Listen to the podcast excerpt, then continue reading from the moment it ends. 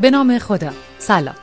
شما بیننده برنامه سی و یکم از عصر پرداخت ویژه برنامه اقتصاد دیجیتال هستید. عصر پرداخت یک رسانه تصویری اینترنتیه که در هر برنامه یکی از موضوعات بروز صنعت بانکداری رو با حضور متخصصان و صاحب نظران این حوزه مورد بررسی قرار میده. ما در این رسانه هر آدینه رأس ساعت 11 در کنار شما هستیم و هر هفته درباره یکی از موضوعات مهم صنعت فناوری و بانکی کشور به گفتگو می‌پردازیم. من شکیبا بحری هستم و افتخار دارم در سومین آدینه آبان ماه 1399 به همراه آقای عبدالله افتاده مدیر مسئول رسانه تصویری اصر پرداخت در خدمت شما باشم. این برنامه از طریق زیرساخت ارتباطی آسیاتک پخش میشه. حامی ویژه شرکت توسعه فناوری و تجارت حکمت. موضوع مناظره این هفته. توسعه صنعتی با رویکرد تولید داخل در فناوری مالی.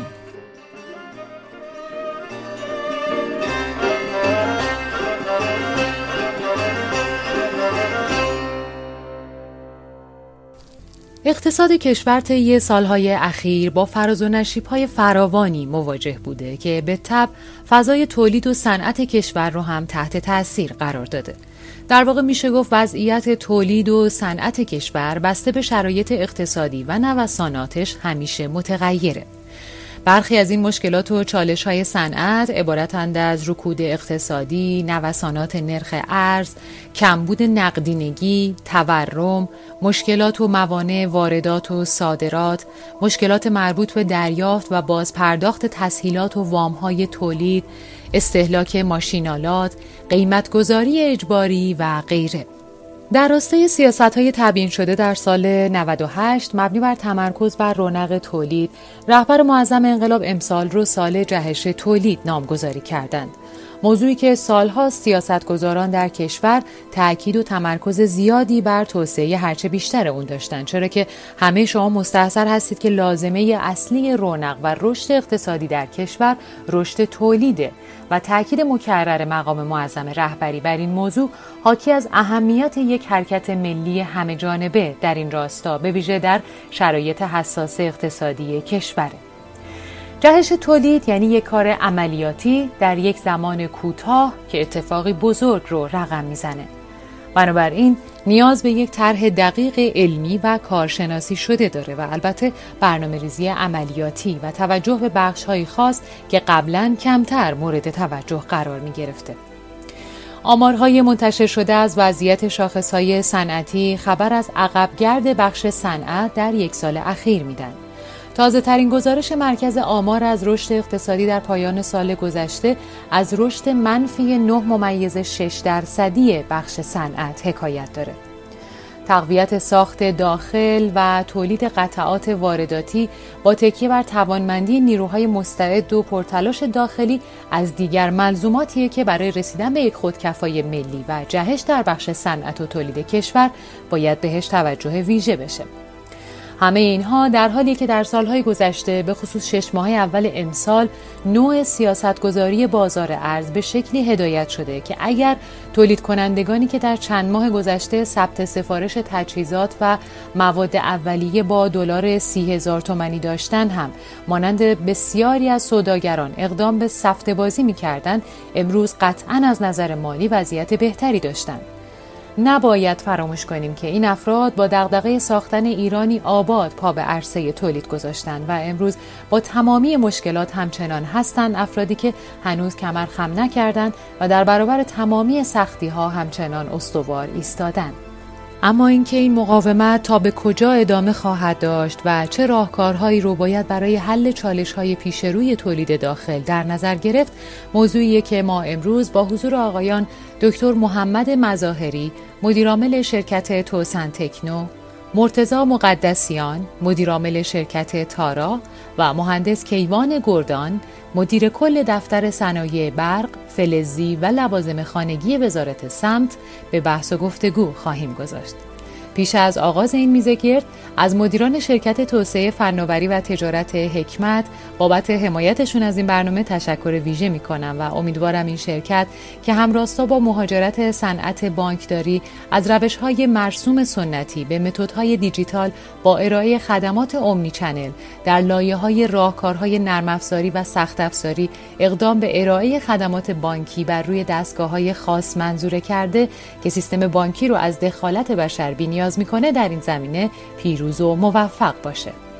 من خدمت میهمانان گرانقدر برنامه سلام و عرض ادب دارم و از آقای افتاده خواهش می‌کنم که میز گرد رو آغاز بفرمایند جناب افتاده در خدمت شما هستیم. بفرمایید. من هم سلام عرض می‌کنم خدمت تمامی بینندگان حاضر در گروه آقای مقدسیان و آقای مزایری شما میکروفونتون آقای مقدسیان بسته است لطفا باز بکنید میوتش رو. من امیدوارم که بتونیم در این برنامه که دو ساعت خدمت عزیزان هستیم به مشکلات و معضلات تولید داخلی پاسخ بدیم. مزایری من قبل از اینکه وارد سوالات بشم خواهش می‌کنم علی با بینندگان یه احوال پرسی بفرمایید. خواهش می‌کنم. درود بر شما. آقای مقدسیان خلاصه مقدمن قربان. نه خواهش می‌کنم. به ترتیب سه نوبت شماست. حالا آج مرتضا هر جوری است امروز دو تایمون چون تولیده گفتم موها رو عطا زدیم. شما بزرگترید. خواهش می‌کنم. خواهش ببین مدیرای خط مقدم که باید کار کنن مجبورن سرشون هم از سر بزنن. خلاصه احتمالا کارشون به طلاق هم ممکنه بکشه. مدیرای معمولا سه تا دی اونجا خوب میشینن و شیک و کروات زده و بوی عطر می‌زنه و تر و تمیز میان و میرن. خلاصه ما مجبوریم کار کنیم دیگه. حالا اگه ورشی کسبون نکنین دلار سی تومنی نمی‌دونم چه بلایی سر شما اومده. وقت کردید بگید. ولی در مجموع سلام به همه دوستان. اینکه ما رو بازم تحمل می‌کنن بازم تشکر می‌کنم. انشاءالله چند کلمه مفید گفته باشیم و بتونیم یه راه حل ارائه بدیم. من تقریبا پنج تا سرفصل دارم. آخرش هم یه چه باید کرد دارم ببینیم خدا چی می‌خواد. بسیار عالی متشکرم. آقای مقدسیان حتما به موضوعات شما می‌پردازیم. آقای مظاهری شما بفرمایید. خواهش می‌کنم. درود بر شما. سلام و عرض ادب خدمت همه مهمانان عزیز برنامه. همینطور خدمت جناب آقای مقدسیان که از پیشکسوت ها و بزرگان خلاصه صنعت فناوری مالی هستم بنده هم خدمت ایشون افتخار شاگردی و یادگیری داشتم و همینطور همکاران عزیز اصر پرداخت. خیلی ممنونم که یه برنامه با عنوان توسعه صنعتی در حوزه فناوری ما با روی کرده تولید داخل ترتیب دادید این توجه به تولید توی این روزها فکر می‌کنم یه کار خیلی هوشمندانه و خوب هست. ممنون. کنم متشکرم. انجام وظیفه می‌کنیم بارمان بالاخره ما به عنوان رسانه وظایفی به گردن داریم. سعی می‌کنیم که به بهترین شکل ممکن وظایفمون رو انجام بدیم. آقای مظاهری حضرت علی در حوزه واردات و تولید داخل اخیرا اخیرا که حالا خیلی نباید گفت تولید داخل رو ولی جزو سابقون هم نیستید در تولید داخل. در هر دو حوزه فعالیت داشتید و مشکلات هر دو حوزه رو می‌دونید. لطفا در ابتدا تجربه موفق و ناموفق خودتون تو تولید سخت افزار در نظام بانکی و پرداخت ایران بگید بعد اگر فرصت شد در مورد تجربیات ناموفقتون هم اونجا اشاراتی بکنید که چه مشکلاتی رو تا به امروز داشتید ممنون میشم. بفرمایید. خواهش می‌کنم درود شما. من راستش داشتم یاد داشتم و می نوشتم برای این برنامه. حالا یه جور خاصی اجازه بدید این گشایش رو بگم. من تقریبا شخصا من جزو جوانان محسوب میشم. هنوز انشالله دو ده و توی این صنعت خلاصه فناوری مالی و فناوری اطلاعات تقریبا دارم کار می‌کنم. حالا بحث تولید که مطرح میشه اوایل تقریبا می‌تونم بگم یک ده و نیمش غالبا متمرکز بر تولید نرم افزار بوده. البته حالا نمی‌تونم زندگی چجوری چه سرنوشتی یه وقتایی برای ما رقم می‌زنه. حالا خیلی جبگیرا نیستم ولی من سخت افزار خوندم در دانشگاه و هوش مصنوعی. ولی هیچ وقت فکر کردم سر کارم با بحث تولید سخت افزار یه روزی بیفته و یادم دانشجو هم که بودیم این آزمایشگاه مدار مجتمع و ترانزیستور اینا رو در رفتیم همه رو.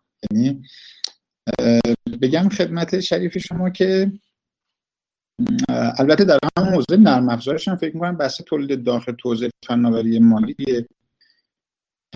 انتهای دهه هفتاد و ابتدای دهه هشتاد چالش زیاد داشت. من خاطرم هست آقای مقدسیان هم می‌دونن. ما سال 82 یه پروژه نرم افزاری داشتیم. من هیچ وقت یادم نمیره. اینا همش سراسر حالا ترکیبی از خاطره و یادگیری بود. یادم یه سویچ داخلی ایرانی اگر می‌خواست توی بانک بزرگ را بیفته. جنس نگرانی ها و دقدقه ها در اون موقع این بود که اگه تعداد ATM ها صد با بشه ممکنه کرش کنه. یعنی تو اون نقطه وایستاده بودیم در کشور. ولی خب حالا با کارهایی که همه در دهه 80 انجام دادن و دهه 90 فکر می‌کنم از اون از اون نقطه عبور کردیم. ولی تو حوزه سخت افزار به نظر وضعیت خیلی متفاوت تو حوزه فناوری های مالی.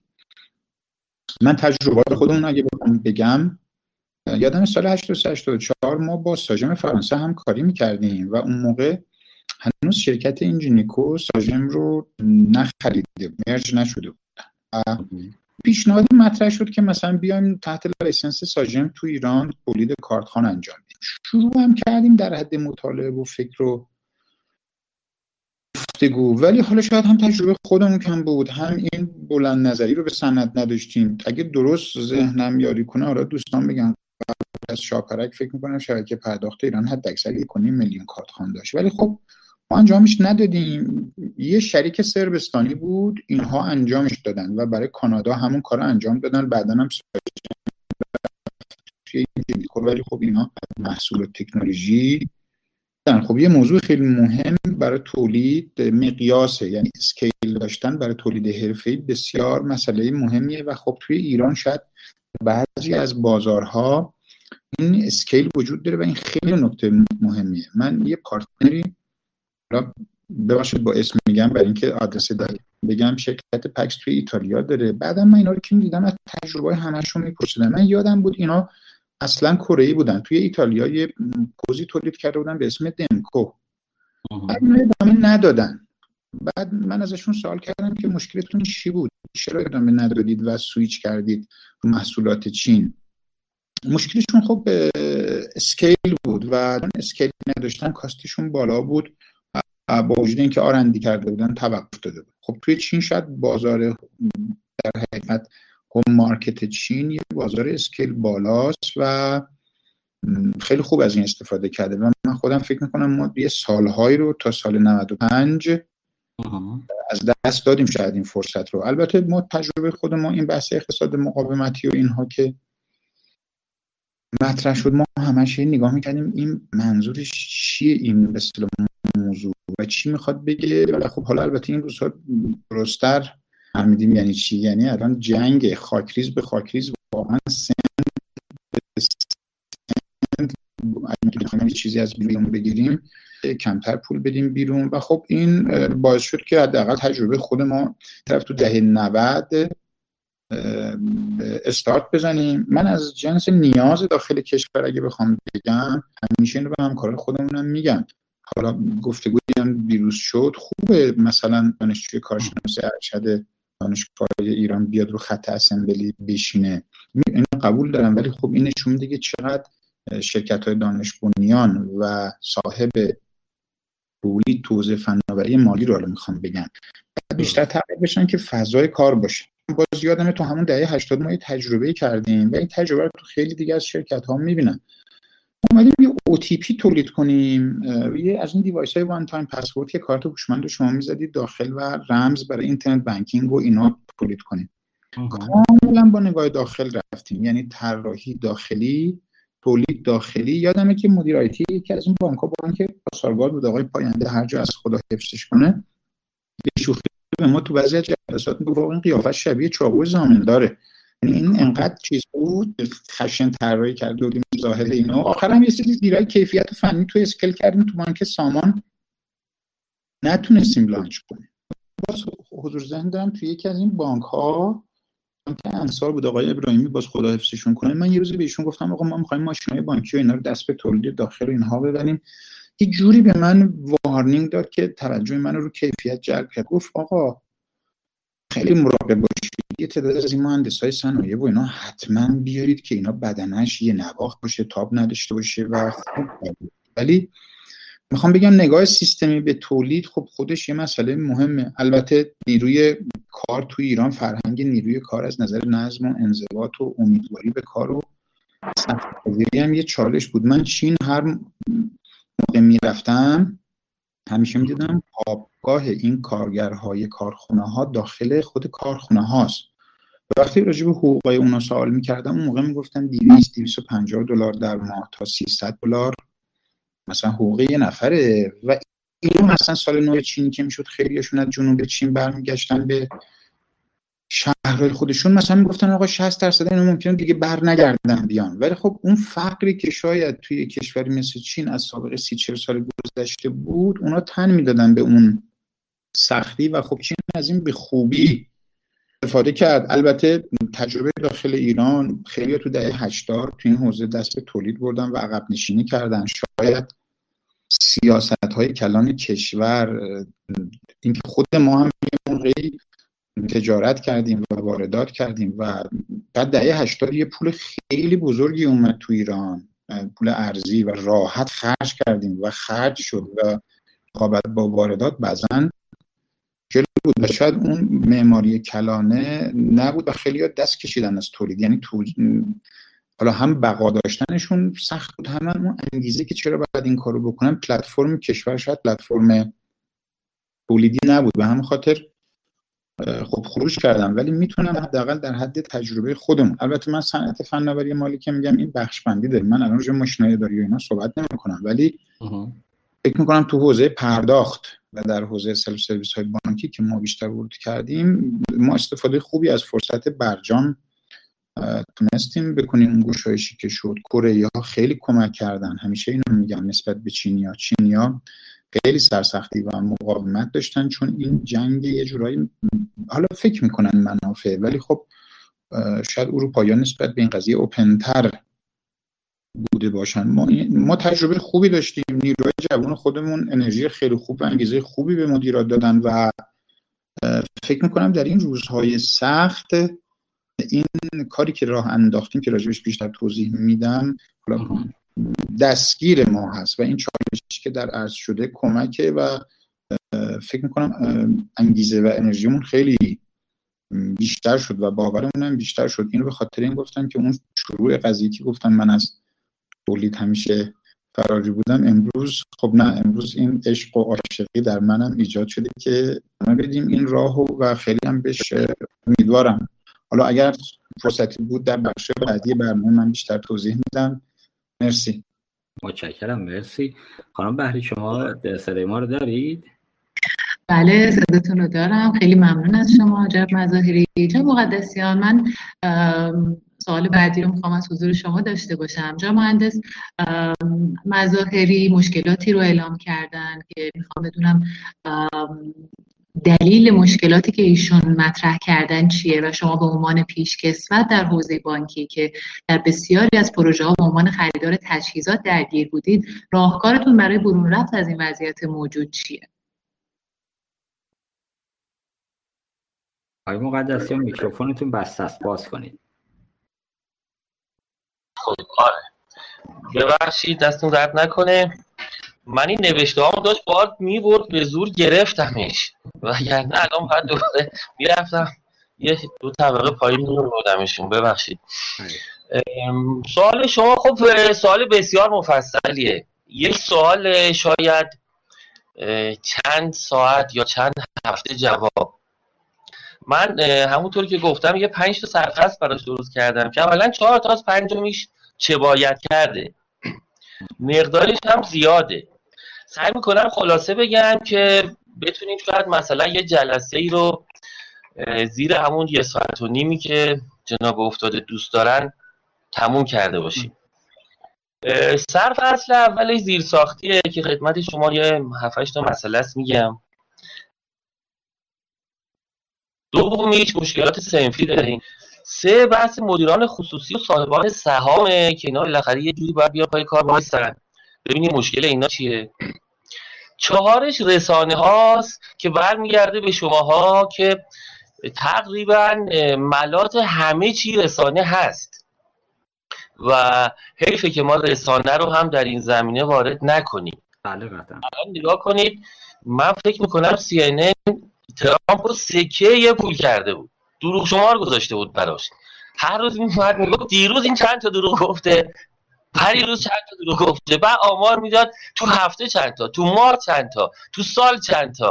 بعد دروغ دسته بندی می‌کرد. تو اقتصاد چند تا گفته تو سیاست چند تا گفته.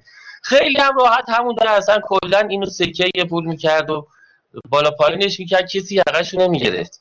ما یه همچین جورت هایی نداریم که حالا آخرش هم می‌رسم بهش. یه چه باید کردم داریم که من خودم معتقدم که اصولا تحت هر شرایطی برای هر شرایطی ما تعداد زیادی راه حل داریم. این راه حل رو بالاخره باید انتخاب کنیم بریم جلو و به ثمر برسونیم. اگه اجازه بدید من با اولیش یه شروع بکنم. اگه شما مهمونی دیگه ای ندارید که یه چاق سلامتی باش بکنید. حالا ما یه سلامی خدمت های جهانگرد بکنیم. ایشون رو هم توی گروه داریم. انشالله سر فرصت مناسب قرار هست یه ده دقیقه هم خدمت های جهانگرد زحمت بدیم. ایشون رو هم روی خط داشته باشیم. حتی های جهانگرد اگه صدای ما رو دارید لطفا شما هم دوربین بهتون رو به اشتراک بگذارید. ما تصویر از زتالی رو هم داشته باشیم لطفا. خب بفرمایید های مقدسیان. آره خب تا ایشون برسن ببینید ما مشکلاتمون تو بخش زیرساختی زیربنایی آنچه که از اول و ابتدا ما لازم داریم که تو بسیاری از موارد دیگه هم هست اینه که ما کلا تو ایران حزب نداریم. بله. سالهاست من اینو با گوشت و پوستم حس می‌کنم تقریبا از سال 1365 دنبال این قضیه بودم. تو یکی دو تا از این انتخابات حالا اسمش هم نمی‌برم. نگاه می‌کردم دیدم مثلا کاندیداهایی که دارن ذکر کردن اصلا از دم در و داغون اصلا معنی نداره. یه تعداد معرفی کردن شما حتما باید مثلا هفتاد درصدش رو انتخاب کنی راهی هم نداشتی. یه چیز هم صداش در نمیومد که خب یعنی چی؟ یه هفته همونی که ما هر کاری بکنیم باید اینا رو انتخاب کنم. پس انتخاب یعنی چی؟ حتی راجع مسائل ساده. ببینید ما وقتی می‌تونیم کار واقعی و زیربنایی و دراز مدت انجام بدیم که حزب داشته باشیم. بدون حزب نمیشه کار کرد. حالا یا جمهوری خواه یا دموکرات یا مستقل یا تی پارتی یا هر چی شبیه این حرفاست. ولی تا حزب نباشه تعداد زیادی کارشناس و کنار هم نیاره. تحذب ما نداشته باشیم هیچ کار واقعی نمی‌تونیم انجام بدیم. دسته بندی و این حرفا نداره. این مشکل ماست و سیاست زدگی ما باعث شده که ما حزب نداشته باشیم و نتونیم هر کی هم که می‌خواد یه کاری بکنه حزبی تشکیل بده خلاصه یا حاضر نیست هزینه هاشو بده یا اون طرف آنچنان زیر پاشو خالی می‌کنن و یه سری چیزا هست که شما بهتر از من می‌دونید بعد وقت کردن پشیمون میشیم ولی باید وایساد و رفت جلو. اگه تا اینجا صحبتی دارید بگید اگه من برم بعدیش. ادامه بدید شما لطفا. اوکی. موضوع بعدی ما که زیر ساختیه دولت ناپایدار ناتوان و سیاسیه. ببین ناپایداری تو همه رشته ها بده. شما فکر کن همه حاج محمد آقا اگه بالا سر این توسعه تکنو نبود سالی یه دفعه یه مدیر می اومد با یه دیدگاه دیگه چه بلایی سر این سازمان می اومد خب نمیشه اینجوری. اصلا ناپایداری تو هیچ جایی شده شدنی نیست. تو پزشکی نمیشه تو بهداشت نمیشه تو کفاشی نمیشه هیچ جا نمیشه. خب این دولت ناپایدار هیچ ربطی هم به قبلی نداره. حزب هم که نداریم. بگیم حالا حزب یک حزب دو دموکرات اومد جمهوری خواه اومده حزب الله اومده. هر چی که اومده. خب اینجوری جور در نمیاد و کارو خراب می‌کنه. و رئیس جمهور ما هیچ کدومشون اهل تولید نبودن. غیر از هاشمی رفسنجانی مرحوم سردار سازندگی. بقیه هر کدوم اومدن داشتن با یکی دو تا از این چوبی لای چرخ گذارها زیر آبزنا مبارزه می‌کردن. همین های جهانگر شهادتش رو به طلبید زمان آقای خاتمی. چه بلایی سر این بدبخت آوردن. هر شب به نظرم می‌رفت تو چاه گریه می‌کرد بنده خدا. که بابا نمی‌ذارن من کار کنیم. زمان خاتمی ما شروع کرده بودیم یه جوری ظلم شمار درست کرده بودیم.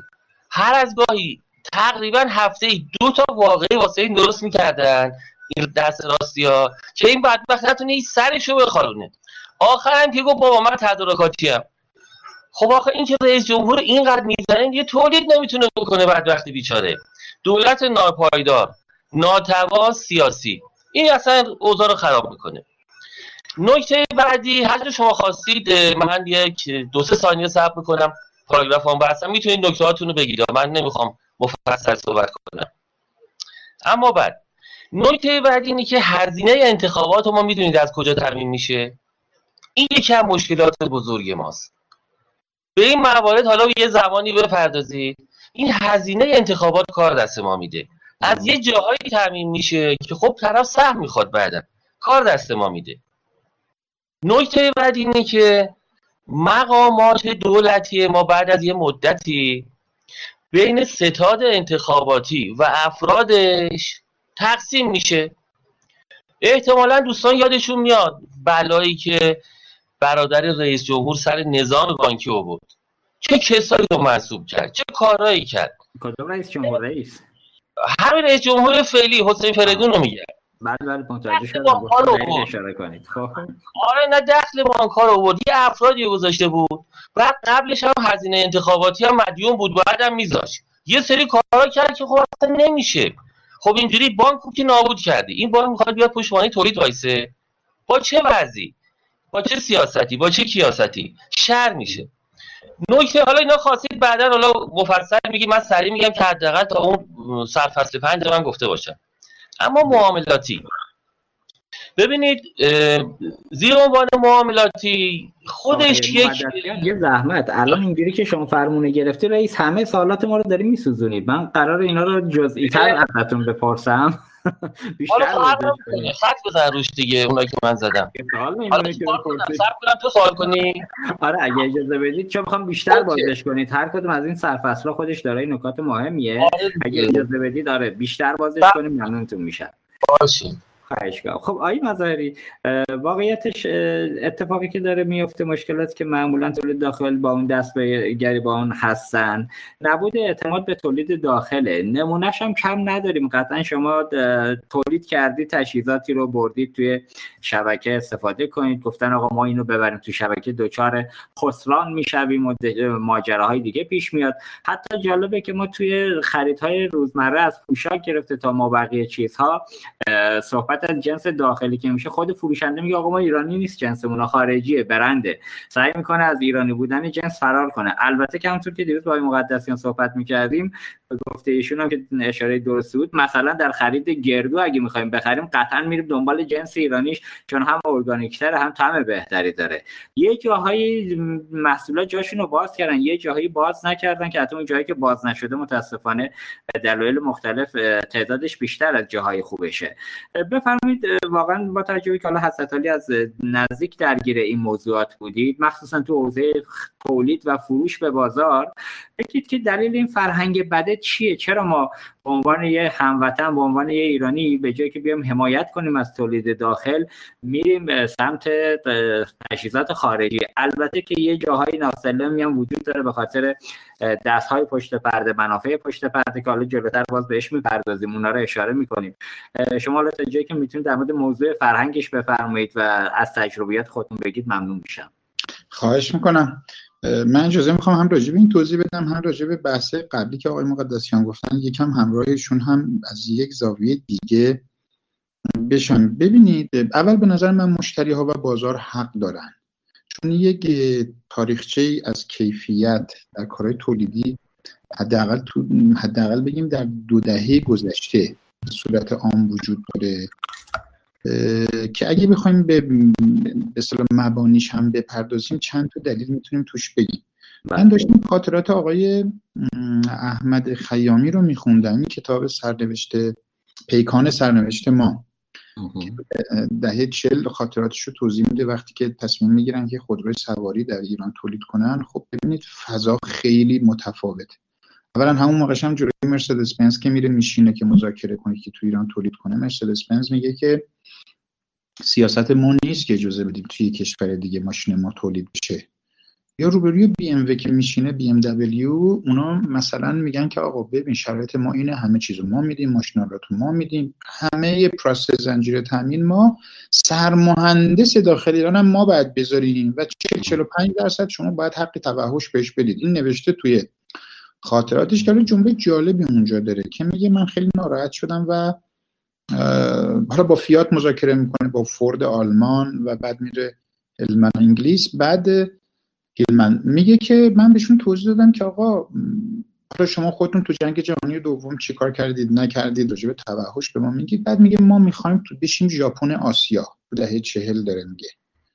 وقتی شما مثلا داری راجع به کسی صحبت می‌کنی که تو گاراژ کار کرده داری راجع به کسی صحبت می‌کنی که ماشین شویی کرده میگه من تو اون پرواز وقتی برمیگشتم حبیب الله ثابت هم که توی پرواز بود و فلکس واگن تو ایران می‌داد اومد به من گفت شنیدم که جوون می‌خوای خودروی سواری تولید کنی و شکست می‌خوری مثلا این بلا سرت میاد. میگفتش گفتم من هنوز تو کلاس توریستی نشستم و اگه لازم بشه برمیگردم برم ماشین شویی می‌کنن. ببین اون کارآفرین اون صنعتگر اون چون بحث ما این بود که چرا صنعت خودرو اینجوری شده؟ چون کیفیت وقتی میگی حالا بریم رو تولید داخل ها قاعدتا با نماد کیفیت از صنعت خودرو الان یاد نمیشه دیگه. و این به خاطر اینه که اون موقع اون کسی که بالای اون سر اون صنعته بخش خصوصی دست مادرشه دست نامادری نیست. یعنی دلسوز میدوه فکر می‌کنه یعنی بقاش در حقیقت بسته به چیزه. بقاش بسته به کیفیت هست. و من فکر می‌کنم این هر کسی منو شما بذارید در دولت. من به درد دولت نمی‌خورم. من بلد نیستم. من فکر می‌کنم آقای گردان عزیز هم یه لحظه آمدن. اگه که هر جور خط حالا آقای افتاده شما داره کنید که مشارکت کنم. به هر ترتیب من به نظرم این یک مسئله است که منجر به بیکیفیتی شده. یه نکته دوم من نمیگم رانت درست کنیم که منجر به کیفیتی بشه تنبلی ایجاد بشه و بهره وری نداشته باشیم و هر چی بدین بازار مجبور باشه بخره. اما خب یه واقعیت وجود داره. من حداقل تو دوره‌ای که ما کار کردیم حالا حوزه فناوری مالی این دو دهه شرق خیلی کار کرده. و به دلیل شرایط سیاسی ما ما با شرق بیشتر کار داشتیم تا شما بگم اروپا یا امریکا. خب اونا این سیاست حمایت از تولید داخل رو به نوعی داشتن. ببین چین من یه موقع شرکت GRG می‌رفتم شرکت های مختلف رفتن.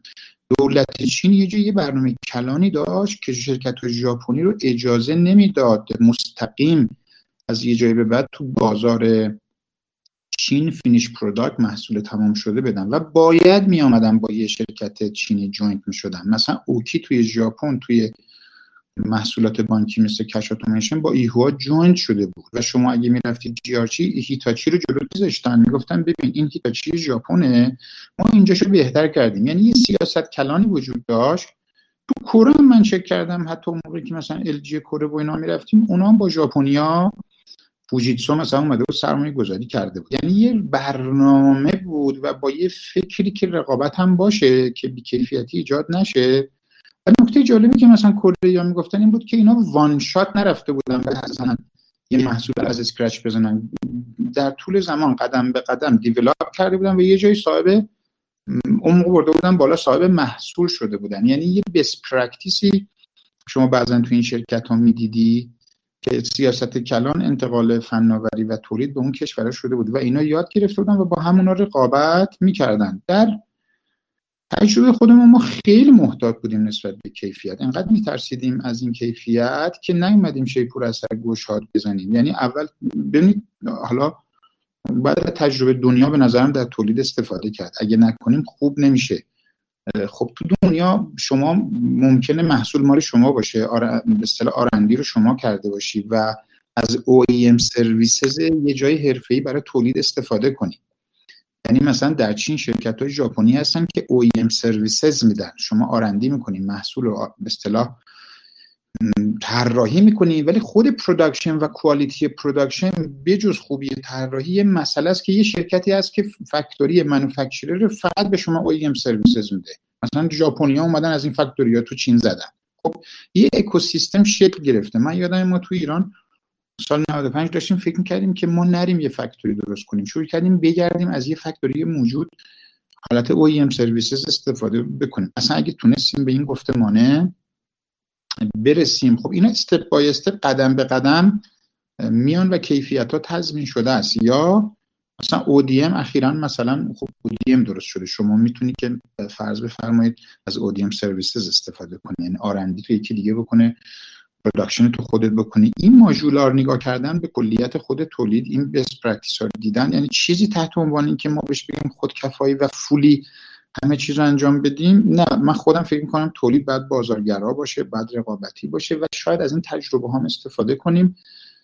هیچ اشکالی نمی‌بینم. یه دوره ولی بخش خصوصی انجام بده. من مؤکدا میگم بخش خصوصی انجام بده. بخش خصوصی میمیره اگه کار بیکیفیت انجام بده. در عین اینکه یه شکلی از حمایت ها لازمه چون وگرنه به scale نمی‌رسه میبایست دلسوز باشه و رقابت باشه. من باز یادم ما تو این visit هایی که داشتیم چون ما تحت license حرکت کردیم و تجربه اونا رو آوردیم اینجا. فرایندها خیلی مهم بودن ابزارها. یه جایش هم ما نظر دادیم ولی مثلا وقتی مدیر عامل ال جی مرتبه آمد اینجا visit من نظرش رو پرسیدم قشنگ یادم گفت من به نظرم شما تو ساختار سازمانیتون R&D رو بعد از تولید اینجوری جدا کنید. این specification رو میده اون رو production اینجوری ما باید بتونیم در مجموع کار مطمئن انجام بدیم. من خدا رو شکر حداقل با این احتیاطی که کردیم دیگه خودمون برمیگرده و نگرش خودمون. ما بالای فرض بفرمایید 300 هزار تا کارتخوان دادیم. توی market ایران آب از آب تکون نخورد و ما OEM services تا یه اندازه شروع کردیم به پارتنر خارجی اول بازی این عموم داره یعنی با احتیاط. فکر می‌کنم به این صورت بعد موفق شیم. البته باز بذارید من بگم. باز ما هم کار خودمون گپ می‌زدیم. همین اندازه که زنجیره تامین تو ایران ببینید مسئله مهمیه. شما قرار نیست تو تولید همه چیز رو خودت تولید کنی. وقتی زنجیره تامین وجود داره هر کی متخصص یه چیزی رو بسازه.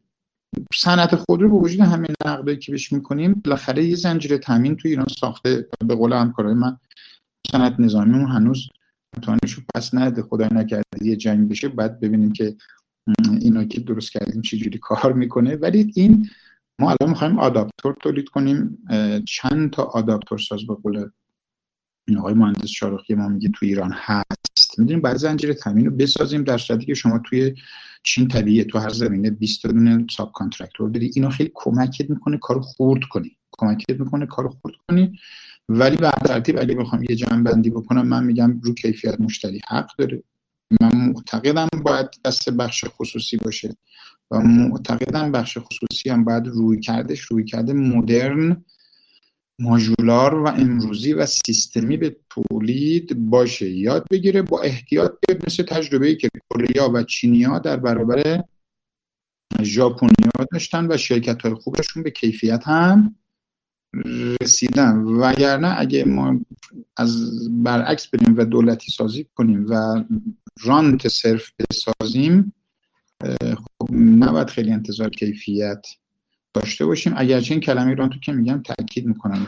تولید اگه به اسکیل نرسه به درد نمی‌خوره. و اون قطعا رو سهم بازار حمایت می‌خواد. حالا هر جایی باز فرصت شد بیشتر میگیم.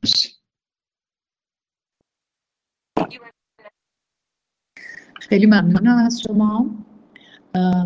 جناب مقدسیان ما راستش در خلوت از بسیاری از افراد شنیدیم که بیشتر از پنجاه درصد خریدها تو کمیسیون معاملات و تدارکات توی نظام بانکی ناسالم هستند آیا شما این موضوع رو تایید میفرمایید و اگر که اینطور هست راهکارتون برای رفع چنین مشکلاتی چیه؟ بالا تایید من یه کمی بیشتره. من بالای 90 95 درصدشو یه همچی حالت می‌بینم و فقط بانکی هم نیست. اصولا البته این یکی از همون زیابان من بود که داشتم می‌رسیدم. ببینید ما مشکلی که توی معاملات داریم و دوتا خدمتتون با هم میگم.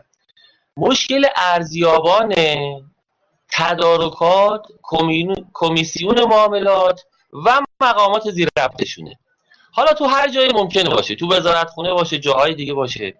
من یه بار که داشتیم این سامانه ستاد و که مناقصات دولت رو انجام میده راه اندازی می‌کردیم خب با مقامات بسیاری درگیر بودیم.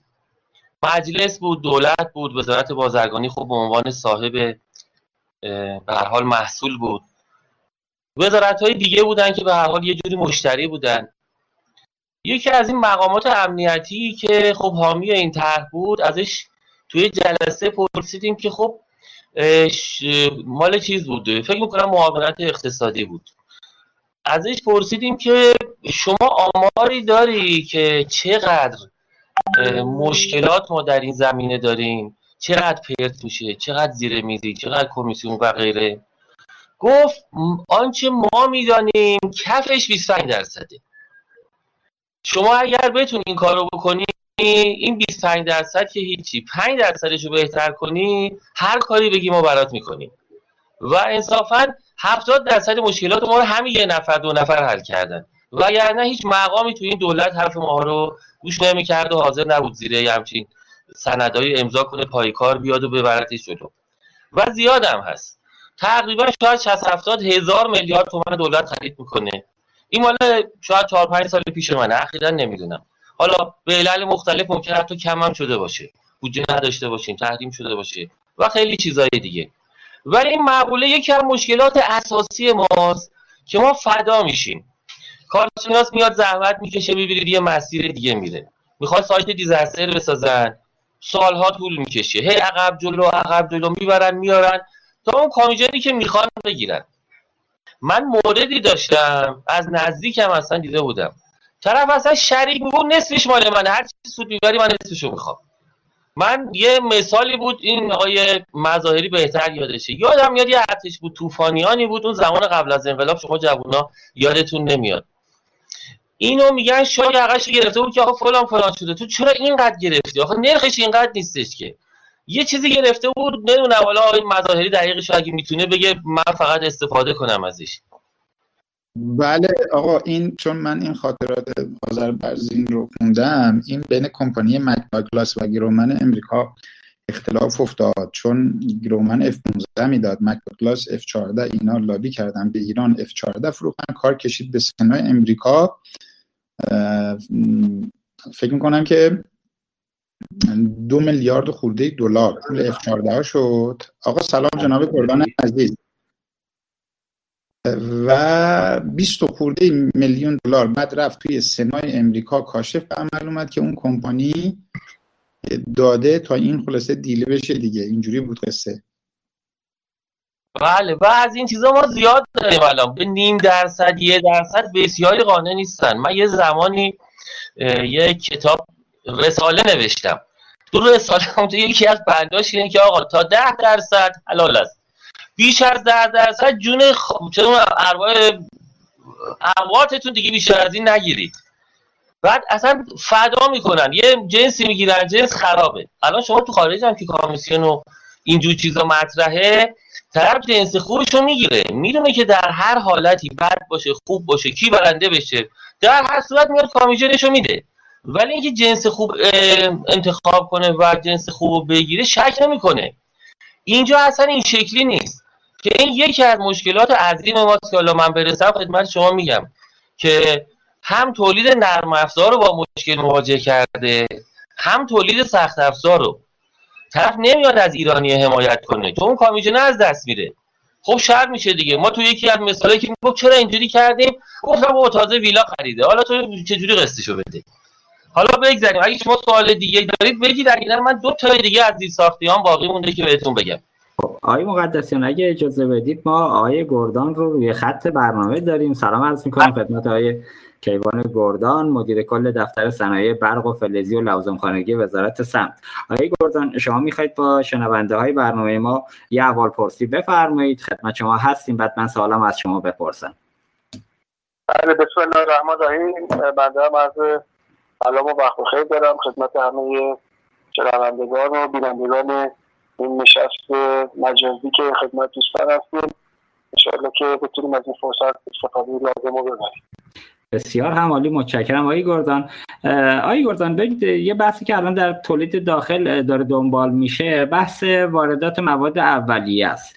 من با خیلی از تولید کنندگانی که صحبت می‌کردم می‌گفتن تو شش ماه اول امسال سیاست گذاری که بانک مرکزی در حوزه اختصاص ارز نیمایی و غیره ارز آزاد اینها ایجاد کرد. خیلی از تولید کنندگان رو دچار مشکل کرد و عملا تولید کنندگان کنندهایی که می‌تونستن توی شیش ماه اول مواد اولیه خامشون رو با دلار 20 تومن بیارن به ناچار توی شیش ماه دوم ابتدای شیش ماه دوم رفتن سمت دلار سی تومنی و ثبت سفارش کردن.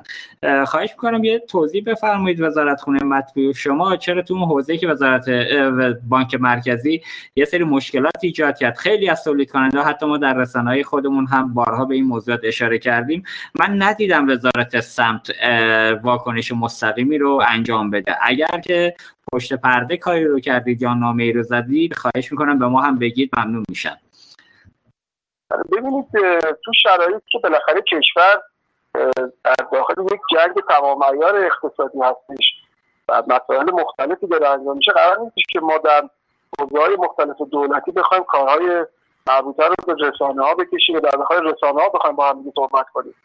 ما از ابتدای سال 99 تا الان فکر می‌کنم بیش از شاید 50 درصد برنامه ها پیگیری ها و جلساتی که در وزارت صنعت به خصوص در مقابلت امور صنایع متولی تولید کشور هستش در خصوص همین موضوع بوده. یعنی تامین ارز های تولیدی تامین ارز مواد اولیه و ارز قطعات تولید و حال این موضوع که از دستورکارهای اصلی ما بوده. اگر که تو رسانه ها چیزی گفته نشه دلیلی بر عدم پیگیری نیست و حتی می‌دونید که اولویت ها رو ما به حوزه تولیدی دادیم. هر مجوزی گرفته شده هر دستور خاصی از دولت گرفته شده به خاطر اینکه کار بخواد انجام بشه همش در راستای عمل مواد اولیه و تامین نیاز و عرض قطعات واحدهای تولیدی بوده. درسته. البته آقای گردان نمی‌دونم به چه شکل پیگیری شد حالا پشت پرده ولی تا شیش ماه دوم واقعیتش به نتیجه نرسید و خیلی از تولید کننده با دلار سی تومن بالاخره رفتن ثبت سفارش کردن. این موضوع رو تایید میفرمایید که بانک مرکزی اگرم شما تلاشی رو کردید همراهی لازم نکرد. چون من با خیلی از دوستان که صحبت می‌کردم گفتن آقا ما حاضریم بریم الان دلار 28 تومن از بازار آزاد بگیریم. این نامه ای که وزارت مرکزی بانک مرکزی باید بده جنس ما توی گمرک گیر کردیم. نامه رو بانک مرکزی نمیده که ما بریم جنسمون رو ترخیص کنیم. و هر روز داریم دچار خسران میشیم. البته نامه که نبوده. نامه نیست. کد تخصیص کد ساتایی که بله بانک مرکزی برای این جنس نامه که بانک مرکزی همون کد بود. حالا شما باید به صورت موردی بگید. نه من اینو تایید می‌کنم بانک مرکزی در هر جایی که توانی درش ایجاد شد البته ما خودمون به عنوان منتقد بودیم خیلی وقتها. ولی خب به حال شاید نتونه ولی ما بالاخره خیلی از معذوریت های بانک مرکزی رو از نزدیک دیدم و دوستانم به صورت عمومی در جریان هست و به حال فروش نفت کشور مسائلی که تحریم ایجاد کرده مباحثی که بالاخره در این موضوع ایجاد شده یه موضوع قابل قابل انکاری هستش. ولی بانک مرکزی در همین مرداد ماه ابتدای مرداد ماه که یک مهلتی رو برای صادر کنندگان داده بود که تا پایان تیر ماه ارز صادراتشون رو به نیما به چرخه ارز کشور برگردان در همون ابتدای تیر ماه بیش از 2.5 میلیارد دلار طی دو هفته به موضوعهای مختلف تولیدی تخصیص ارز داده. که حالا یه واحدی موضوعی براش پیش اومده اون قابل بررسی هستش ولی ما حتی در برخی از حوزه‌های تولیدی در همین شرایط تحریم حوزه‌هایی داریم که تخصیص ارزشون در سال 99 نسبت به سال 98 رشد داشته و حال این برای همه نمی‌تونه حاکم باشه. آقای گردن متاسفانه تصویر شما رو از دست دادیم. ولی خب شما رو خط تلفنی من هستید. من سال بعدیم رو از شما می‌پرسم. لطفا اگر امکانش هست پاسخ بدید. ببینید همونطور که همگان می‌دانیم در وضعیت فعلی که تحریم های ظالمانی کشور رو در بر گرفته تو نقاط مختلف یه جاهای زیادی ما دچار بنبست شدیم متاسفانه. من خواهش می‌کنم که در خصوص برنامه های وزارت سمت از حمایت از تولید داخل بفرمایید این وضعیت قرار هست چه کمکی به تولید داخل بشه.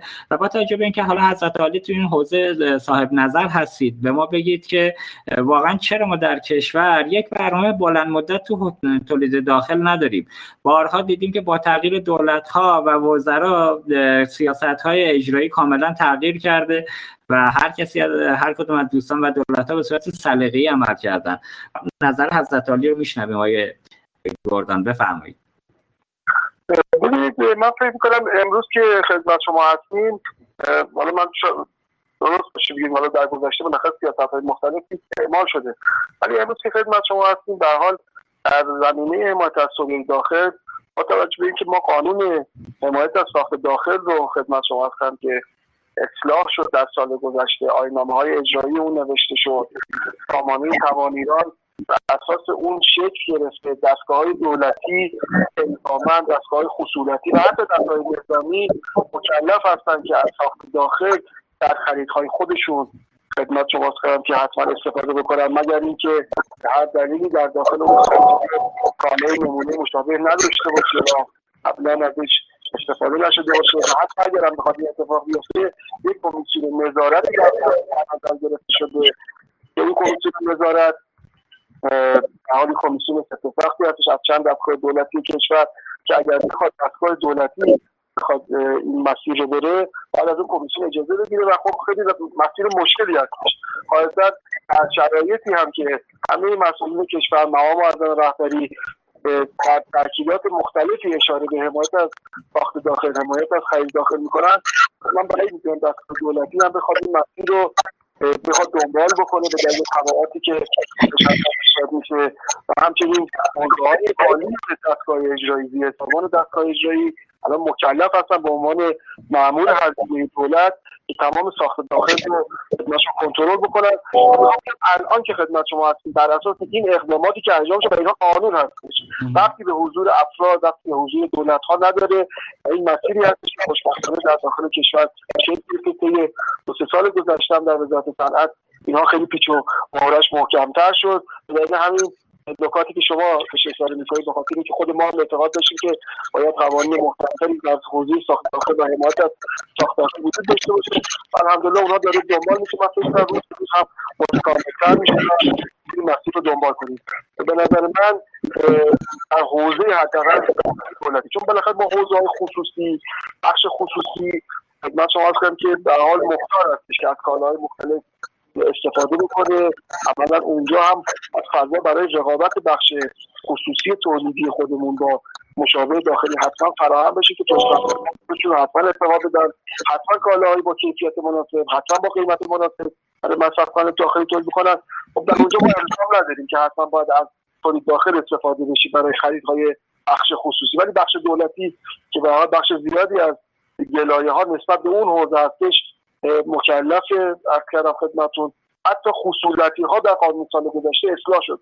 چون خصولتی ها در داخل قانون قبلی در قانون اولیه نبود که اون هم الحمدلله الان به قانون اضافه شده و از کردم با دستگاه نظامی در سطح کلان هم اگر بخواد خرید خارجی انجام بدن و مشابه نداشته باشه حتما باید از مقام معظم رهبری رو برای خرید بگیرد و دستگاه نظامی هم مشمول قانون هستند بسیار عالی. من به عنوان آخرین سال های گردان می‌دونید که کرونا بسیاری از شرکت های تولیدی رو دچار مسئله کرده. شرایط واقعا شرایط خیلی سختیه. چه راهکارهایی رو برای این دسته از تولید کننده ها که دیگه این روزها روزهای سختی رو دارن دنبال می‌کنن در نظر گرفتید؟ آیا معافیت های مالیاتی و یا نظایر اون رو تو برنامه های خودتون در وزارت سمت دنبال می‌کنید یا نه؟ ممنون میشم اینم توضیح بدید. واقعیتش اینه که خب حالا تو موضوع کرونا موضوعات مختلفی مطرح شد ولی تا الان دولت به دلیل بار مالی که اولا برای دولت داشت و خدمت شما دولت هم در شرایط خیلی ایدئالی به لحاظ منابع مالی نیست و حال مسائل مختلفی رو باش دستگیری باید هستش بعدا برای امروز خدمت شما هستیم برای اصناف کوچکی که آسیب پذیرتر بودن های کوچیک سنفی که چند ماه تعطیل شدن و اولا هزینه های زیادی بهشون تحمیل شد برای اونها در نظر گرفته شده ولی موضوع همچنان در داخل دولت مطرح هستش. همین توی جلسات دو سه هفته پیش هم مجدد در رابطه با آسیب هایی که از بابت کرونا به واحد های تولیدی خدمت شما ارز کنم که وارد شده و دیر مفصل موضوع کردن. اما اینکه در دولت چه تصمیم بگیره حالا باید منتظر بشید ببینید دولت آیا می‌تونه کمکی به این زمینه انجام بده. با توجه به اینکه اون نکته که شما در مالیات اشاره کردید در درآمد اصلی دولت بخش از فروش نفت و مالیات های کشور هستش به تبعش دولت هم برنامه هایی رو بر اساس بودجه سال 99 روی بحث مالیاتی داشتی که اون هم خودش برای دولت تنگنه هایی داره. در ترتیب باید منتظر بشیم ان ببینیم که تصمیم گرفته بشه. بسیار آقای افتاده من بفرمایید. خواهی می‌کنم وارد آقای گردن تشریف دارن. هم یه نکته رو می‌خوام تعریف کنم البته قبلش یه تشکر از ایشون هم بکنم چون ما صدای من نمی‌دونم. الان واضح هست؟ الان بهتر شد. هم یک تشکری خواستم بکنم بابت اینکه بر ترتیب ما به عنوان یه شرکتی که عمق تولید داخلی داریم خب زحمت داریم برای دفتر برق و به صنایع فلزی و لوازم خانگی. یه گرفتاری که من فکر می‌کنم صرفا به وزارت صنایع بر نمیگرده. همکاری دستگاه ها با هم دیگه است. یعنی پروسه خیلی طولانی میشه. یعنی مثلا در وزارت سمت یه پروسه داریم بعد تو گمرک که میریم اونجا ما گمرک ایران رو داریم و گمرک اجرایی رو داریم که اونا دوباره علا رقم این که به اصطلاح همکاران وزارت سمت به تصمیمات رو می‌گیرن و به اونها اعلام می‌کنن دوباره تو پروسه اجرایی سوال و اما و اگر خیلی دارن که این چیه مثلا این عمق تولیدش چرا انقدره و یه پروسه طولانیه یه تجربه. آقای گردان جالب خدمتون بگم. این کاری که ما داریم انجام میدیم همزمان با ما برزیل هم داره با چین انجام میده. یعنی دولت برزیل اومده و مثلا در زمینه کارتخانه های بانکی فول سی داره تو برزیل میره و کارخونه در برزیل کاملا داره OEM اجرا می‌کنه. بعد یه موقع این بچه ها به من گفتن بحث کیفیت بود تو حمل. ما یه مشکلی داشتیم که اینا تو طول حمل تا می اومد به یه سری قطعات به کارخونه ما برسه اینا مشکل به کیفیتی پیدا می‌کنه شرکت پارتنر چینی به همکارای ما گفته بود آقا شما اول برید این زمان از کارخونه ما تا کارخونه شما 6 ماه طول می‌کشه. برید اینو حل کنید. ما برزیل دو هفته ای این کارو می‌کنیم. حالا کاری ندارم حمله اونو هوایی به اصطلاح اونو می‌ذاریم کنار ولی یه به نظر یه فست ترک های تو دولت که میگم از حوزه آقای گردان عزیزم خارج این قضیه. بعد ایجاد بشه که این زمانها کوتاه بشه. وگرنه این پروسه های شیش ماهه می‌دونید بسیار پر هزینه فرسایشی و بعد یه کارهای خاص هم بعد انجام بشه که حالا اگه شیش ماه طول می‌کشه یه چیزایی تو گمرک گیر می‌کنه اینا تو به تو نگهداری آسیب نخوره دچار مسئله نشه. نظری همچین چیزهایی هم بعد تسهیلگری بشه. و اگرچه من بعد اعتراف کنم الان تحریم واقعا کمک کرده به مذاکرات ما با شرکت های بیرونی. من اینو بگم یعنی الان ما با شرکت های چینی محکم میشینیم و میگیم آقا کشور ما و دولت ما اجازه نمیده که ما محصول finished product بیاریم. در نتیجه به اونا رو یه مقداری یه obligation یه اجباری روشون هست که همکاری کنن با نگاه تولید. این این یه چیزی که خواسته شاید به دلیل تعلیم خوبتر شده ولی اون قضیه رو نمی‌دونم واقعا باید چیکارش کرد که تو دستگاه همکاری روانتری باشه. خب آقای گردان اگر شما نظر بله، دارید بعدا سلام از کنم خدمت آقای مظاهری عزیز آقای دکتر که شاید مدیران خوب صنعت الکترونیک و آیتی کشور هستن. الحمدلله کارهای بزرگی در مجموعه توفان داره انجام میشه. من آمادگی دارم که با توجه به اینکه ما دو تا موضوع کلیدی رو در داخل کشور از سال گذشته عملا اجرایی کردیم. یعنی خب تا قبلش یکیش با وقته و خدمت شما کنم که عدم مشخص شدن موضوع بود. بحث قاعده دو الف بود که بین گمرک و وزارت سمت و ریاست جمهوری محل مناقشه بود که خوشبختانه با دعوای حقوقی که وزارت صنعت در نهایت دولت برای به نفع وزارت سمت در سال گذشته و عملا مرجع تشخیص قاعده دو الف خدمت شما کنم که مجموعه اتفاق دفتر صنایع بختانگی و لوازم خانگی در کل سطح کشور هست در همه حوزه چون عمدتا در حوزه های همین موضوعات ما هستش. یکی از موضوع بندیچه ماده 38 هست اون بندیچه هم خوشبختانه اجرایی شد. اصلا اولش گمرکات مقاومت شدیدی رو در رابطه با این موضوع داشتن. یعنی الان ما صد رو آقای مذهبی شکستیم کار داره انجام میشه ولی باز با ناراحتی های مواجه من پیشنهاد می‌کنم حتما این موضوع با هم دنبال بکنیم. من یک جلسه رو خواهش می‌کنم از آقای مهندس ارزنقی معاون فنی گمرک که خیلی هم دیگه مثبتی نسبت به این موضوعات و بحث زیادی از مسائل با کمک ایشون شده حتما ما بتونیم جلسه بذاریم مجددا یه ابلاغی به گمرکات بدیم که کار حالا که جا افتاده سهل و روونتر بشه. منم بدون شک اعتقاد دارم که نباید همچین اتفاقی هر چیش ما تولید کننده ما بخواد درگیر پیچ و خمهای اداری بشه. حتما من این موضوع رو آمادگی کامل دارم که با همدیگه پیگیری کنیم. موضوع بسیار درست کردن بله درود بر شما درود بر شما. خیلی ممنون. متشکرم. آقای گردان ممنون از این وقتی که در اختیار ما گذاشتید. اگر صحبت پایانی دارید چون از عالی گرفتار یه جلسه دیگه هم هستید ما صحبت پایانی شما و خداحافظیتون رو میشنویم. من ممنونم از فرصتی که در اختیار من قرار گرفت با توجه به اینکه مسئولیتی در حوزه پزشکی هم دارم درگیر موضوع تامین اکسیژن برای بیمارستانهای کشورم هستیم به خاطر موضوع کرونا که یکی از های هفته گذشته هفته متاسفانه کشور ایجاد شده من دیگه اجازه بدید در ویدیو کنفرانسی هم که با وزارت بهداشت در این موضوع دارم اونم بتونم انشالله ادامه بدم و دنبال کنم. خواهش می‌کنم. یه وقت یه سوال از ایشون دارم. سوال سوال. فقط آیه مقدسیان کوتاه بپرسید. خیلی کوتاه. من یادم میاد زمان آقای هاشمی سردار سازندگی وزرا و حالا به هر حال مقامات می اومدن به مردم جواب می‌دادن. هفتگی بود ماهانه بود. بعد روابط عمومی ها هم پاسخگو بودن. به هر حال می‌شد ازشون چهار تا سوال بپرسیم جواب می‌دادن. من تو یه ژن مطبوعاتی دارم هر وقت دستم برسه اون ژن کار دستم میده. می‌خوام ببینم ممکنه ما به یه همچین دورانی برگردیم دولت پاسخگو داشته باشیم. روابط عمومی پاسخ الان هم مطبوعاتی ها بپرسید. دارن پول میدن و کمک می‌کنن و اسپانسر میشن. خودشون خلاصه خبر تولید می‌کنن میدن. من نمی‌دونم این چه جور مطبوعات و روابط عمومیه. ممکن حالا وزارت سر بازرگانی هستی شما هستید به این سمت بریم. به دوران هاشمی برگردیم.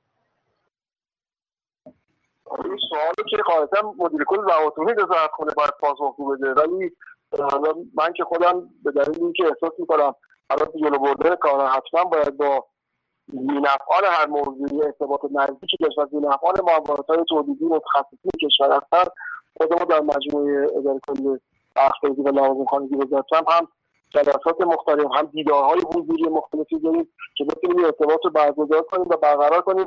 حتما نکته شما درسته. ولی در کلامش حتما باید بخش روابطونی بهش پاسخ بده اونها هماهنگ کننده موضوعات هست انشاءالله میریم سراغشون.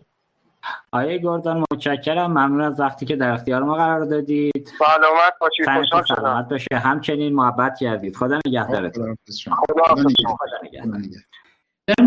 می‌خوام سوال بعدی رو از حضور شما مطرح کنم چرا تو حوزه تولید کنندگان تجهیزات آیی صنعتگران ما دچار سردرگمی هستن؟ نمونهش این که ما هیچ وقت صدای یک پارچه ای از توی شرکت ها در قالب سازمان نظام سنفی رایانه ای نشنیده نظر شما رو توی این خصوص می‌خوام جویا بشه در واقع در مورد عملکرد سازمان نظام سنفی رایانه ای آقای مقدسی برق زد؟ میکروفونتون آقای مقدسیان باز کنید. آره. میکروفون من یک کمی سعی می‌کنم سر صدای محیط کمتر بشنوید. قطع می‌کنم. خب من یه سو استفاده کنم دو تا نکته کوچیکی از قبلی بگم تموم شه. این بعدیه هم جلو میندازم خدمتتون میگم. ببینید ما تو زیر ساخته یه مشکل مردمی هم داریم. مردممون رو خراب کردیم. مردم به مقامات و دولت نگاه می‌کنن. وقتی می‌بینن مقامات و دولتی های ما مشکل دارن معمولا ضرب در گاهی هزار گاهی صد هزار گاهی ضرب در یه میلیون میشه. اگه ما مثلا 80 میلیون داریم از اینا به هر حال یه چیزی حوالی 60 میلیون بزرگ سالن ببینن توی دولتی داره سرقت میشه دزدی میشه فساد وجود داره. میگه خب من چرا اینو انجام ندادم؟ تو زمان 8 ساله یکی اون محمود خیلی ما از این مشکلات داشتیم و خب فرهنگ خراب کردیم. وقتی مردم رو خراب می‌کنیم دیگه نباید انتظار داشته باشیم بیان از ما حمایت کنن. نکته آخرش که هفتمی میشه که من فقط اهمش رو گفتم اسمشو من می‌ذارم کله سگ. یه اصطلاحی وجود داره بین این رقبا و شرکت ها میگه دیگی که برای من نجوشه بذار سر سگ توش بجوشه. و کلا می‌ذارن خراب می‌کنن. حتی جاسوسی می‌کنن. من موردی رو داشتم که رفته بودیم یه دستگاه بخریم. به این شرکت ها و فلان من حالا به اف گفته بودن به کجا گفته بودن؟ این شرکت استرالیایی نامه فرستاد آقا اینجوری شده به وزارت خارجه من گفته با شما معامله نکنه. میرن اصلا می‌زنن خرابش می‌کنن. یک کارایی می‌کنن اصلا عجیب و غریب. بنابراین این سیاست هم خیلی جاها داره کار ما رو خراب می‌کنه اصلا نمی‌ذاره پیشرفت کنیم. من بیشتر از این از زیر ساختی نمیگم. میرم مورد دوم که ایشون پرسیدن. ببینید ما یکی از معضلاتمون هم خود صنف ماست. یعنی تو صنفمون هم اصلا کاری انجام نمیشه. شما نگاه کنید به این نظام صنفی رایانه که تقریبا ما همه عضوشیم حالا ممکنه شرکت ها بعضیشون تو PS باشن fintech باشن جای دیگه باشن. ولی نظام سنفی رایانه رایانه رو تقریبا هر کی میگه من یه ذره سخت افزار و نرم افزار کار می‌کنه هر چی میشه بالاخره میره عضو میشه. بالاخره مجبور یه رتبه از این بگیره گذرش به اونجا میفته ولی الان شما نگاه کنید هیچی نمی‌بینید. من فکر می‌کنم تنها خاصیتی که داره یه رزومه برای بعضی از این مدیران درست می‌کنه. میگن از فلان تاریخ تا این فلان تاریخ یا رئیس بودیم یا عضو بودیم هیئت مدیره بودیم کارگروه بودیم رئیسش بودیم عضوش بودیم و همین. یه سعیده ناینی مرحوم بود بنده خود هنوز فکر نکرد. حالا ما بهش چون رفیقی میگیم. هر یه چهار تا داد می‌زدیم بدبخت بیچاره. الان دادم نمی‌زنن اینا حرفم نمی‌زنن سوالم نمی‌پرسن. هر چی میگن میگن چشم. من نمی‌دونم این چه نظام صنفیه که می‌خواد بیاد کمک کنه یه دردی از مشکلات ما رو حل کنه. و اصولا یه اتحادیه رسمی تو کار ما نیست. مشکل بعدی ما اینه که ما خودمون یه اتحادیه غیر رسمی هم حتی نداریم. خب نظام صنفی کار نمی‌کنه. یک چهار نفر چهار تا شرکت ها نمی‌تونن دور هم جمع شن. بگن مثلا انجمن فلان شرکت های بهمان برن سراغ تولید و انجام بدن. این دومین عنوانیه که من خدمت شما داشتم که حالا با سوال شما ترکیبش کردم. نه یک نظام و اتحادیه و سنف رسمی منسجم داریم. نه غیر منسجم. دیگه غیر منسجمش تقصیر خودمونه دیگه. دولت حالا انتخاب نمیشه به رئیس جمهور مثلا نمی‌ذاره رئیس حالا مثلا انتخاب یا هر چیزی جای خودش. خودمون چرا نمیریم؟ کم کم به آخرش من برسم ببینیم ما به هر حال ببینید همش که دولت نیست همش که نظام نیست. یه مقدار زیر سر خودمونه. تو دو ستای آخر من می‌رسم که به این حال تقصیر ما چیه؟ نمی‌دونم چقدر جواب داده باشم یا مربوط باشه. می‌خوای یه توضیح مختصرم بدید. الان توی فکر کنم اواخر این ماه انتخابات ششمین دوره نظام سنفی کشوره. حتی استان به استان برگزار میشه بعد میرن سمت کشوری. اونجا چه توضیحی دارید؟ دنبال می‌کنید انتخابات نظام سنفی؟ های مقدسیان. من سالهاست دیگه ولش. بعد از سعیدی ناینی یکی دو تا پیدا شد. یه خانمی اومد خانم آزاده بود فکر می‌کنم. اگه اشتباه نکنم. همکارم بودیم قبلا با هم دیگه. ایشون هم آروم شد. بعد بعدش آرومتر شد. الان اصلا بگی چرا دنبال کنه چی به دست میاد؟ تو تولید کمک می‌کنه تو نرم افزاره تو سخت افزاره تو سیاست میاد تو اقتصاد میاد. اصلا اینجا نمیاد. بنابراین کلا خارج میشه دیگه. تو وعده انتخاباتی کاندیداهای این دوره لیستی که دادن قرار این چیزایی که شما همش رو نفت کردید دوستان دنبال کنن مسائلش حل بشه خب آقای حالا باید ببینیم دیگه. ببینیم فعلا که صحبتشون می‌کنن تا در مرحله عمل ببینیم چه اتفاق میفته آقای مظاهری ما برگردیم خدمت حضرت عالی. من یه سال از آقای گردان در خصوص سیاست بعد بانک مرکزی در شش ماه ابتدای امسال پرسیدم. شنیدم که حضرت عالی هم یه نامه ای رو برای آقای همتی ارسال کردید. من خواهش می‌کنم اگر امکانش هست ما از زبان حضرت عالی هم این مشکلات رو دقیقتر بشنویم و بفرمایید تو نامه که با آقای همتی زدید درخواستتون چی بود از ایشون در خدمت شما هستیم.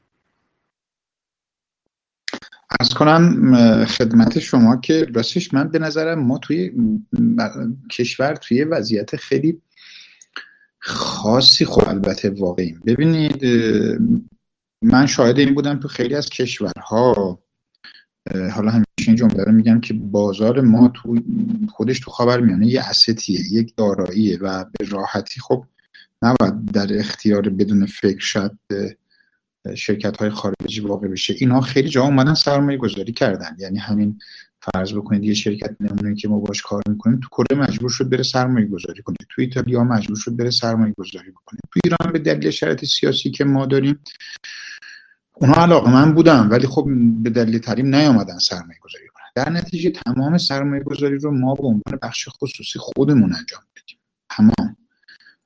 حالا در یه وضعیتی هم شما تو کشور هستید که من یه بار حساب کردم اگر ما بخوایم ببینید پول اصطلاحا ایزیمانی پول راحت در امسال و نیمه دوم سال گذشته به دلیل این تورم ها به دلیل اتفاقاتی که تو بازار سرمایه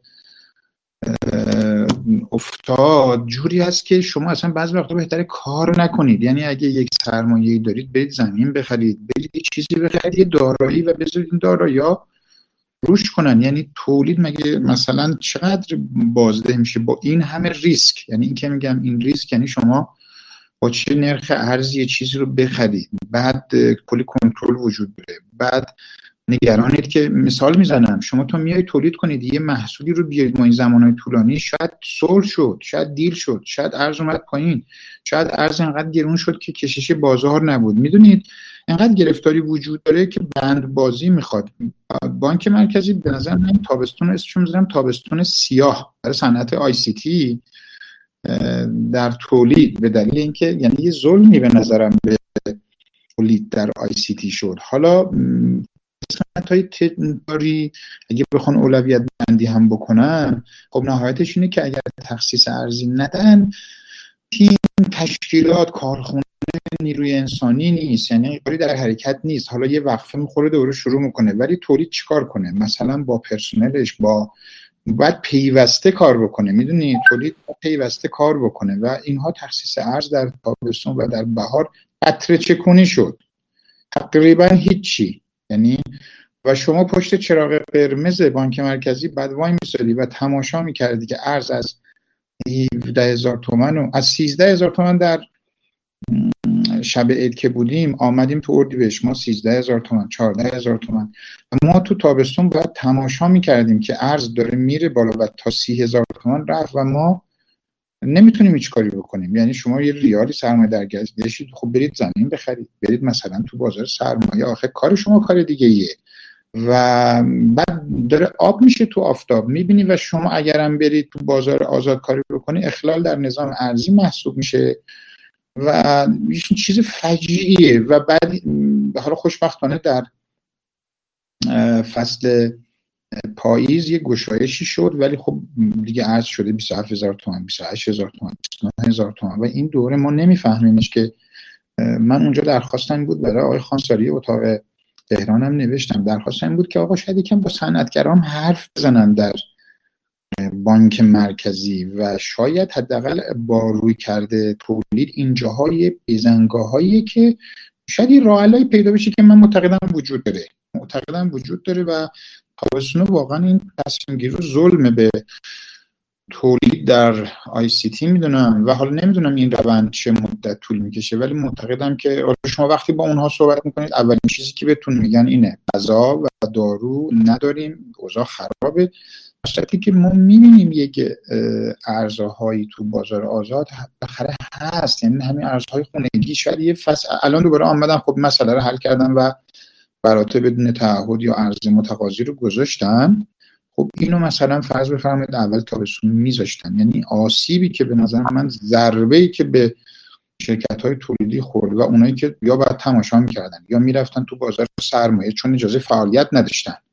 و این سقوط بازار سرمایه می‌دونید؟ اینا فکر می‌کنم بسیار تعمل برانگیزه و زیرساخت بانکی هم آسیب می‌خوره. حالا شاید الان کسی بهش نگاه نداره. این نکته من بود. مرسی.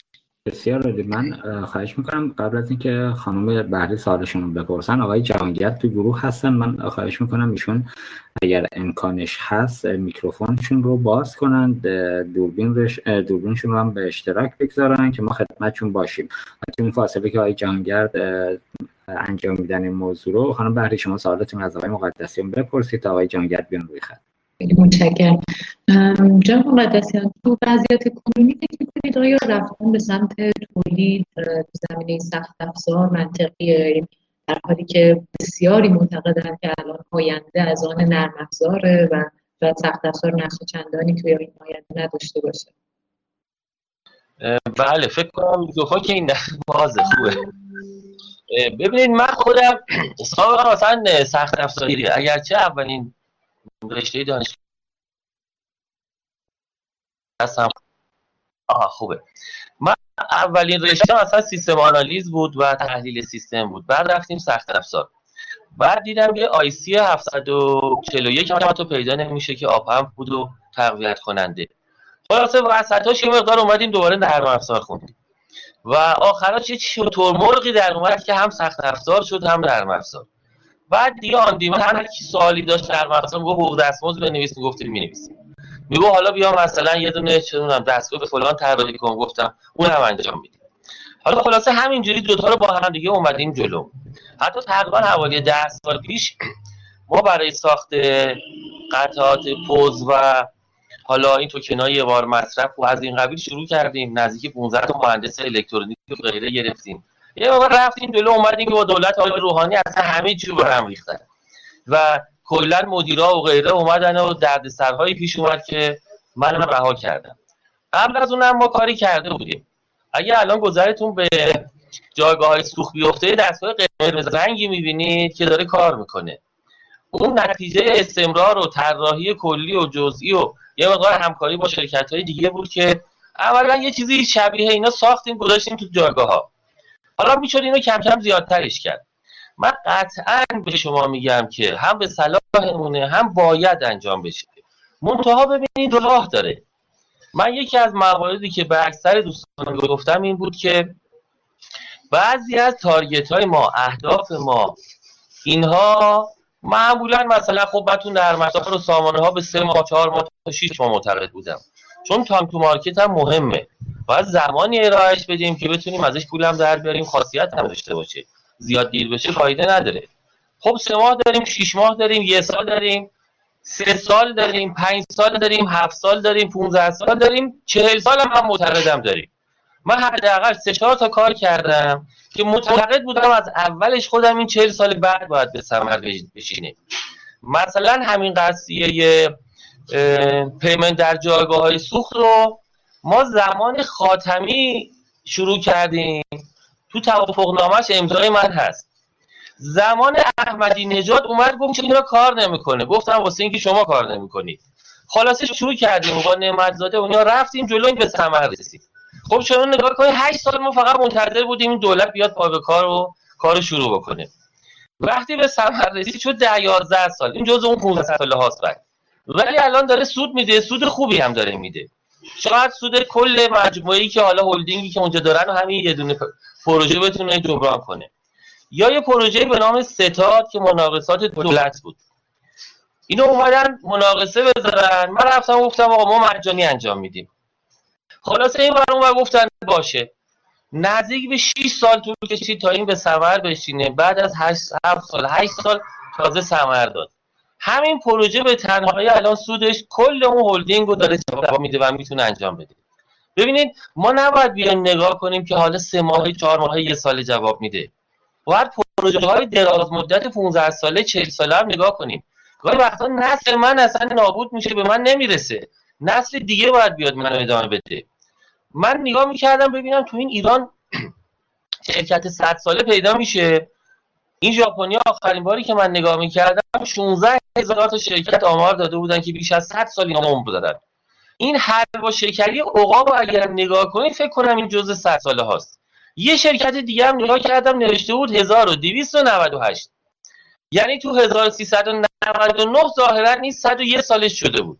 یه چند تا شرکت اینجوری داریم. خب ما نباید همش فکر کنیم که این زود ثمر میده. بعضی وقتا ما میکاریم بعدا اجداد ما ببخشید فرزندان ما میان و اینو بهره برداری می‌کنن. چرا همش باید فکر کنیم که فوری باید ثمر بده؟ برم مثلا ارز بخرم برم طلا بخرم برم زمین بخرم و از این جور کارا. قطعا جواب میده. منتها باید ببینیم کی چه جوری و راهاش هم بریم. حالا اگه خواستید هاروش من 7 تا روش حداقل دارم که میشه تو سخت افزارم موفق شدی درد سری هم نداره. من می‌تونم یه نکته اضافه کنم؟ به حتما بفرمایید. ببینید نظر من من اصلا جز اون افرادی هستم که حداقل تو پنج سال آینده من ده سال رو نمی‌تونم تو روند تکنولوژی توی فناوری دیجیتال بگم.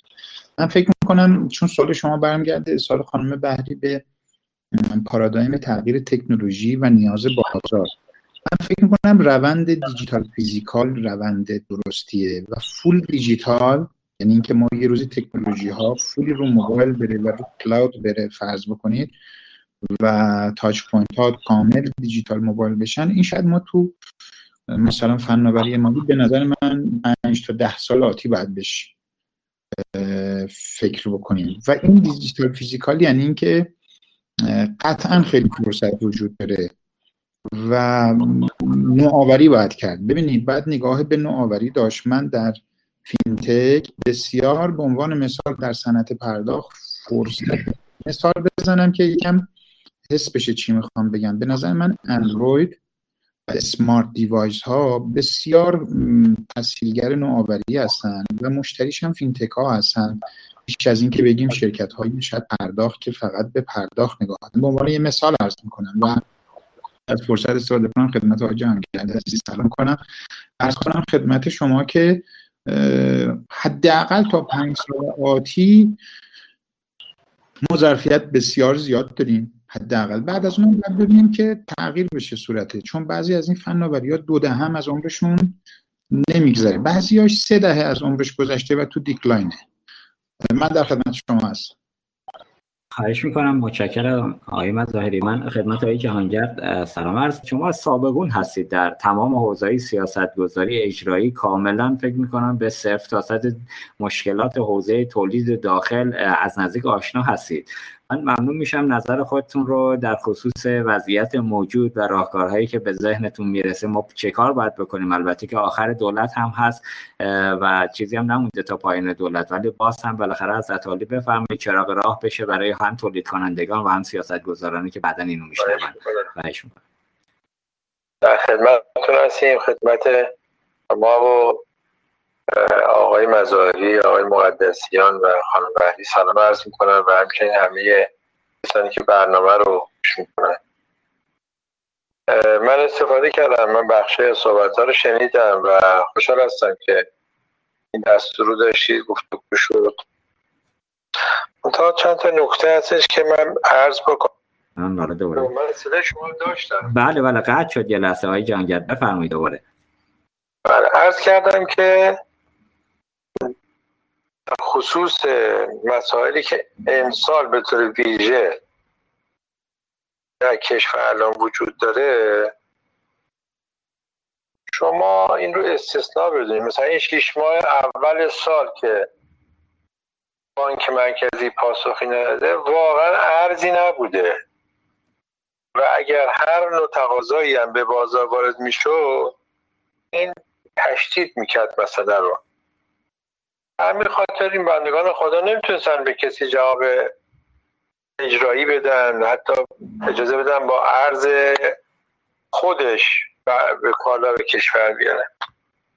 البته الان روش هایی پیدا کردن که با انواع مدل های کالا به کالا نمی‌دونم های مرزی روش های مختلف جبران کنه و البته این هم ارز کنم که به خورده تأخیر در تصمیم بود.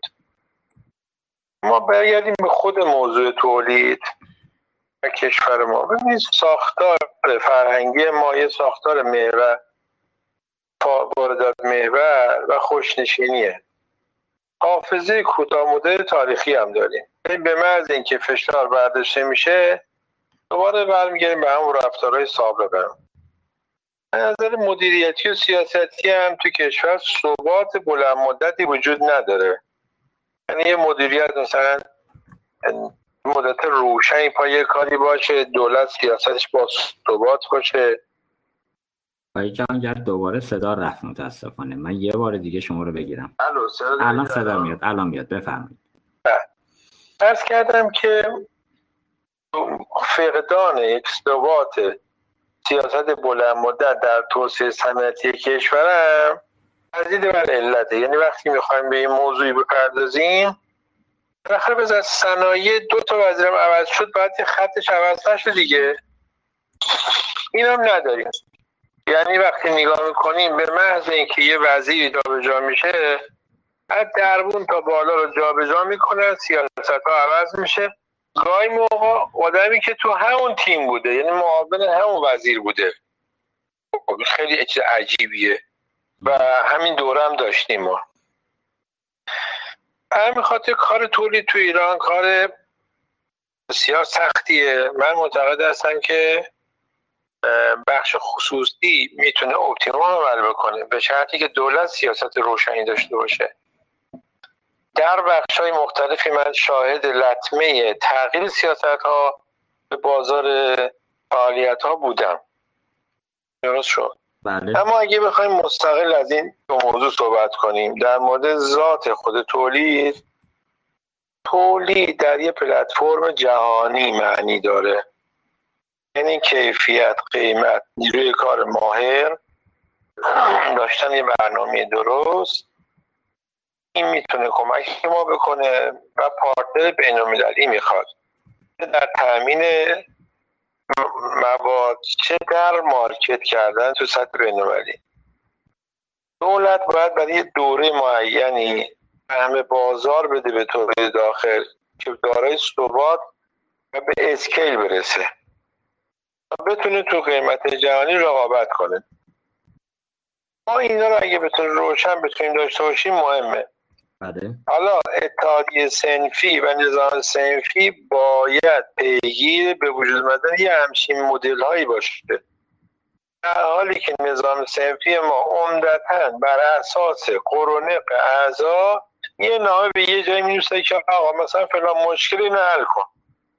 هیچ کنه پلنی برنامه برای نه وقت تولید هارد داره نه نظام هاردور نه تولید سافر داره. سرمایه‌گذاری در بخش داره. پرتک کردن سر بازار داره. امیدوارم که گروه جدیدی که میاد این کار رو بکنه. یا به قول آقای مقدسیان عزیز انجامن های تخصصی زیل سمت درست شده اینها کار قوی بکنن چون شما حزب که ندارید که این برنامه رو بده. پس بنابراین یک گروه سمپی این کار بکنه. الو. بله ساعتون رو داریم آقای بله بله ساعتون رو داریم. ادامه بدیم بله.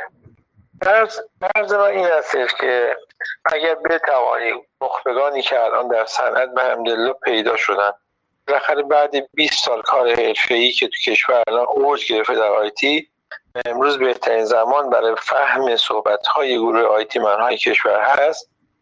بتونیم برنامه های روشن و ماجولاری رو تهیه کنیم. وقتی میریم سراغ صنعت در بخش الان توی ماینینگ گیریم به خاطر اینکه پالیسی روشن نیست. تو تولید هاردور گیر می‌کنیم. تو تولید سافر سیاست های تامین با بازار بسیار کمه. همه اینها احتیاج است که ما به عنوان سند وقتی سراغ سیاست مدار میریم لکه ای صحبت نکنیم.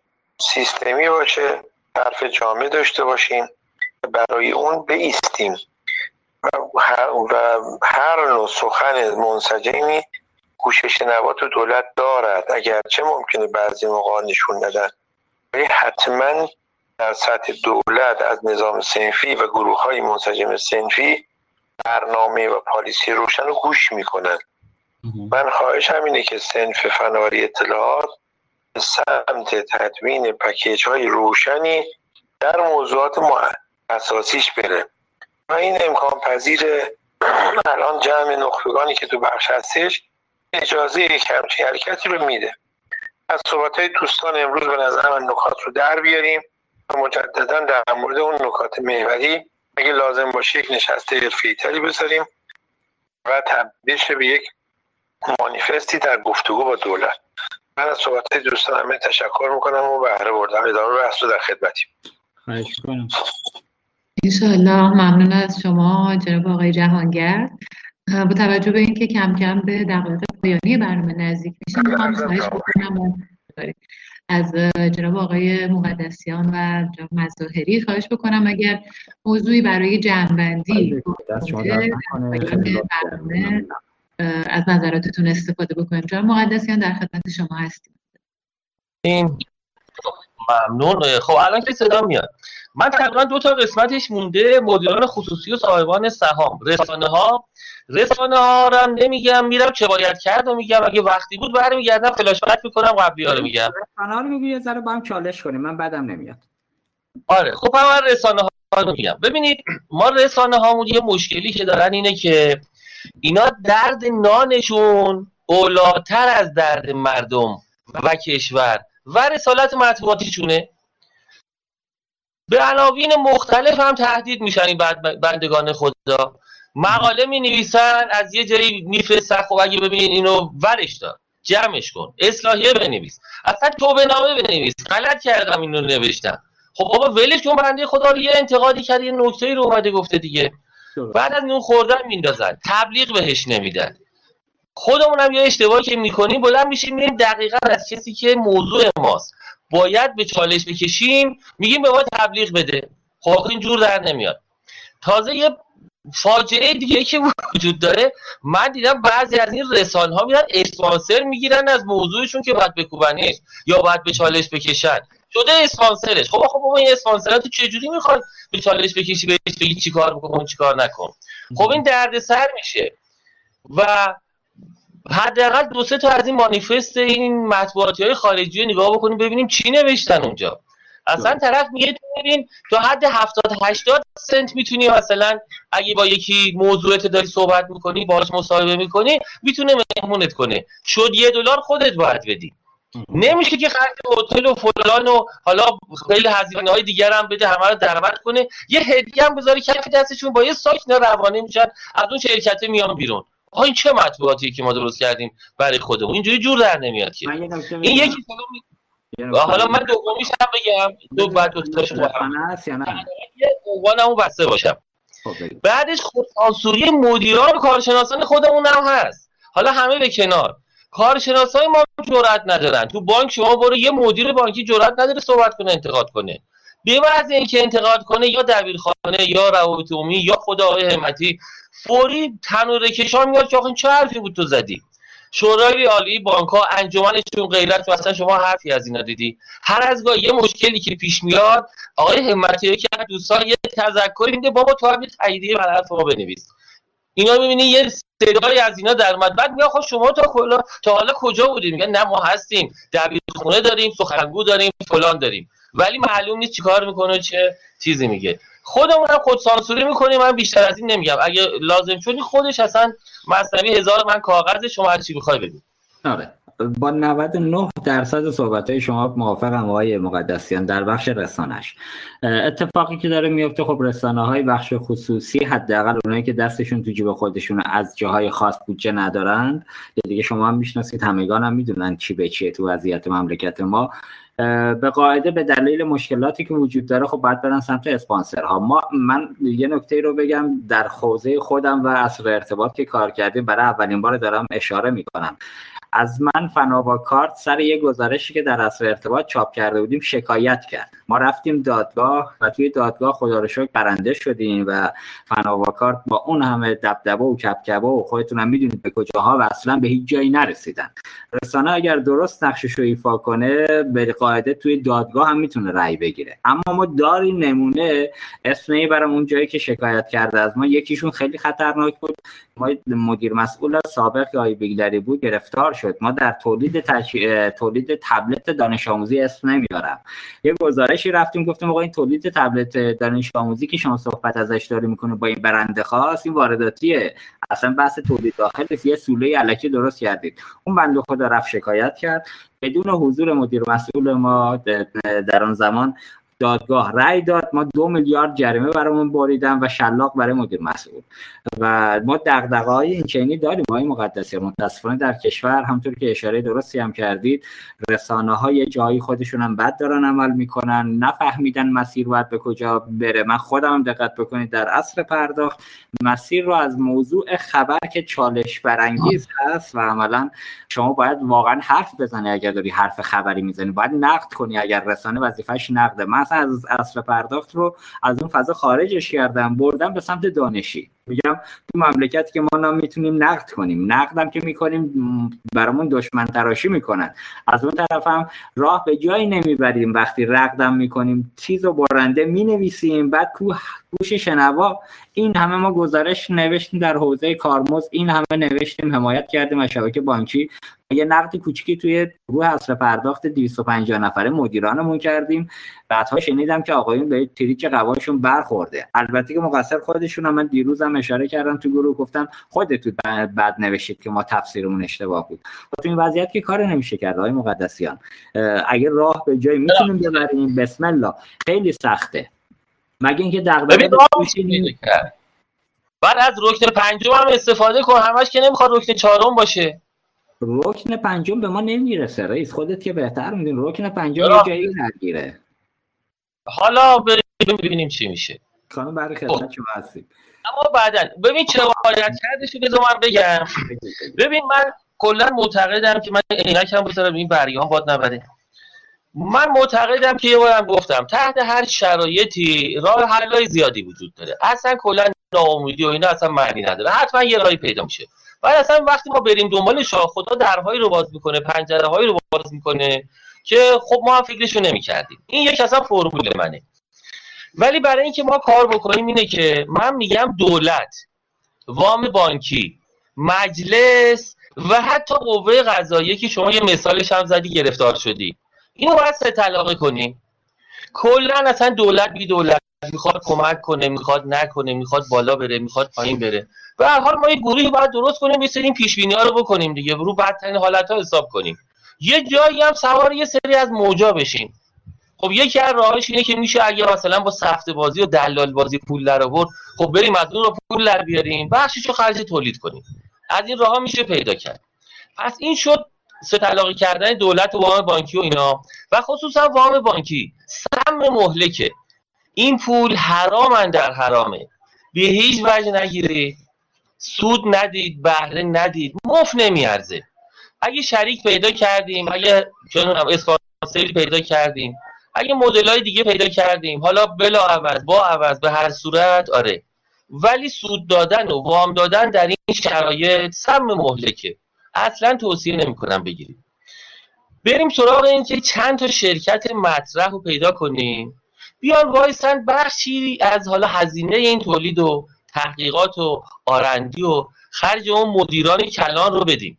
ببین نریم دوباره مدیر ارزون پیدا کنیم ها. مدیر ارزون واسه کار گرون نمیشه پیدا کرد. به درد نمی‌خوره. بنابراین باید بریم چند مدیر توانمند پیدا کنیم استخدام کنیم در مناطق اصلی کار اینا رو بکاریم و بذاریم و شروع کنیم حالا کار رو مدیریت کردن. تقسیم کار خارج و داخلی به شرکت همون انجام بدیم و شرکت بزرگی هم که بتونه در این حد وارد بشه سعی کنیم پیدا کنیم. این کلیاتشه. اینا زیربخش داره قسمت داره میشه انجامش داد. ولی اینکه بگیم نمیشه من به نظرم حرف خوبی نیست. من طی سالها انجام دادم موفق شدیم شده. و چند وچیه دیگه؟ مثل خارجی ها نیست استریت فوروارد نیست. من برم خارج وام بگیرم یا وام ارزون بگیرم یا کارهای دیگه. ایران شرایط خاص خودشو داره شدنیه. اگه وقت داشتید من یه بند دیگه هم دارم اونم خدمت شما میگم اونم بد چیزی نیست. اونم یه مقدار راهنمایی می‌کنه حرفی نکنم. می‌کنم می‌تونیم بشنویم برای آخریش هم بگم که دیگه من همه این پنج صفحه هستم و گفته باشم. یکی دیگه مشکلات ما مدیران خصوصی خودمون و صاحبان سهامه. یه دوستانی مثل آقای مثلا مظاهری دکتر فاطمی از گروه فرا حالا اس نبرم همشون و قسمت های دیگه. ببینید اینا ما خودمون هم مشکل داریم. دوستانی که اینجا هستن و قسمت های دیگه ها. ببینید ما مدیران موفق داشتیم. منتها تابع زمان هم بودن. شما به مثلا ماموس نگاه کنید. مجبور شدن با این بنده خدا بسازن. اگه تحریم نبود اگه گیر نمی‌کردن اگه مشکلاتی نداشتن این ماموت هم به سفر نمی‌رسید. یا تو صنایع دیگه ما شرکت های بسیاری داریم موفق بودن کار کردن. الان توی بورس هستن ارزش سهامشون بسیار بالاست خصوصی خصوصی هم هستن. اینا می‌تونن کار کنن. ولی حالا این مدیرای ما که توی من موضوع هستن اینا یه مقدار تمامیت طلبن. میگن یا همش یا هیچی. من موارد بسیاری دیدم. شکست خورده. می‌گفته نه من زیر 51 درصد نمی‌گیرم. حاضر نبوده بیاد وایسه بگه خب من یکی از پنج تا یکی از سه تا 33 درصدی کار می‌کنم. بعضیشون هم حق دارن ها چندین بار رفتن این بندگان خدا رو ورشکست کردن. اون مدیران چون صاحب حالا سهام اکثریت بودن اینا رو ورشکست کردن پولشون هم هدر دادن. ولی به هر حال صاحبان سهام و مدیران خصوصی ما یه جور دیگه ای الان باید کار کنن که اونایی که واقعا کارآفرینن بیان پای کار. امنیت شغلی زیر مجموعهشون هم به, دلخواه تعیین می‌کنن. این یکی از مشکلاتی که من تو اکثر این مدیران دیدم. شرکت می‌خواستم خودم تشکیل بدم. خب رسوندم به 10 15 درصد 20 درصد. به هزار زور و زحمت تونستم براشون سهم بگیرم. ولی امنیت شغلی همین 20 درصد هم یه مقدار میره زیر سوال. نمی‌دونه تا کی هستش. با یه خط مدیر عامل منصوب میشه با یه خط هم بعد اصلا میره. اصلا مدیر عامل ها رو که می‌دونید کسی عدل نمی‌کنه. بعدیه رو که معمولا منصوب می‌کنن می نویسن مثلا با تشکر از جناب محمد مظاهری. ایشون می‌فهمه که خب دیگه باید بذاره بره. بعدیه اومده. خب اینجوری که آخه مدل نمی‌ذارن. بعدیه خود از کجا بدونه تا که هر چجوری حقوق چجوریه سهام چجوری بهش میدن. یه سهام میدن مثلا یه دفعه 20 درصد 15 درصد بهش میدن. بعد یه دفعه یه افزایش میدن این 20 درصدش میشه نیم درصد. خب این نیم درصد دیگه نمی‌تونه یه سی تپ مدیره بگیره. این هم یه شرطیه. خصوصی های ما هم یه مقدار باید خوب کار کنن. بعد نظام و متون حقوقی مدور و منظم و متعادل هم نداریم. اصلا یه نمونه شما به من نشون بدید که این کارآفرین مدیری که بهش سهم میدیم کسی که شریک می‌کنیم درصد بهش میدیم چه جوری بنده خدا بیاد؟ با چه متن حقوقی؟ با چه تعهداتی؟ ما اینو حمایت می‌کنیم سر کار میمونه. بعد وراس این از این سهم و ارسی که واسهشون می‌ذاره می‌تونن مثلا بهره مند بشن. بعد وقت خدا میاد میرس وراسش هم هیچ گیرشون نمیاد. چه برسه به خودش؟ ببخشید من دیگه می‌خوام مختصر بگم بیشتر از این نمیگم. این ناحیه اومد فکر کنم صدای اون زبون بستم در اومد یه اعتراضی کرد. آره داریم رد میشه واقعا لذت بردیم. بزرگواریم متشکرم از توضیحاتتون. جناب مظاهری در خدمت شما هستیم برای جنبندی پایان برنامه. خواهش می‌کنم سرکار خانم بهری خیلی اول استفاده کردیم از صحبت ها من چون توی برنامه اشاره شد دوست دارم از اون استفاده کنم. از یه جنبه دیگه بگم. آقای مقدسیان داستان F14 و F15 ها یه نکته با مزه داره که کمپانی گرومن که F14 تولید کرده تنها مشتریش نیروی دریایی امریکا بوده. یه دلایلی که اینا میان به ایران پوش می‌کنن F14 بفروشن چون واقعا توی یاد داشتم دیدم F15 برای ایران خیلی بهتر بوده و به جای 75 تا F14 می‌تونستن 300 تا F15 بخرن که با F4 مچ بوده. دلیلش بوده که می‌خواستن به گرومن کمک کنه اون شرکتی داشته ورشکست می‌شده. یه مشتری نیاز داشته. خب اون موقع مشتری پولدار ایران بوده دیگه. از نگاه حمایت از اون شرکت اونایی که اون بودن بر کار خودشونو کردن. من همونطور که تو صحبت هم اشاره شد خودم با هم فکر می‌کنم که نگاه به تولید باید بازارگرا و نگاه بلند مدت باشه. این بازارگرا بودنش هم خیلی مهمه. من می‌بینم که ما کارهای فنی یا مهندسی می‌کنیم شرکت های کوچیک درست می‌کنیم دست به تولید کارگاهی می‌بریم. نه اینکه فن نمی‌تونیم یه چیزی رو آرندی کنیم. ولی تو تجاری سازی و اسکیل اپ کردن مسئله داریم و خب باید سرمایه هم بر ترتیب یا مشارکتی که گفتم به صورتی باشه که بشه بلند مدت این مسیر رو رفت. اینکه به سکوی کسب و کار جهانی و زنجیره تامین جهانی وصل باشیم فکر می‌کنم امروز واقعا این خیلی معنا داره. ما در یه سفری رفته بودیم یه تعداد مشتری هم با خودمون برده بودیم از فکتوری گلوری گلوری ژاپن. ببینید گلوری در ژاپن رفت تالاریس رو در یوکی در انگلیس خرید و ژاپنی شد. یعنی ببینید چجوری کار می‌کنن. ژاپنیا شرکت انگلیس رو دلارو رو تالاریس رو خواهی می‌کنن. خریدن. ما رفتیم فکتوری گلوری رو ببینیم در چین در گوانجو. فکر می‌کنیم میریم گلوری. بعد رفتیم یه جایی.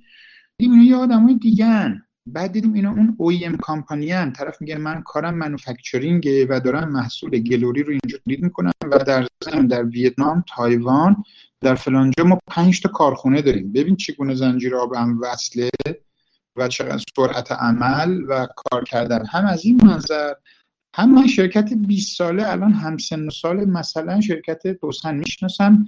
partner ماست و من وقتی نگاه می‌کنم اون در سال 400 میلیون دلار داره.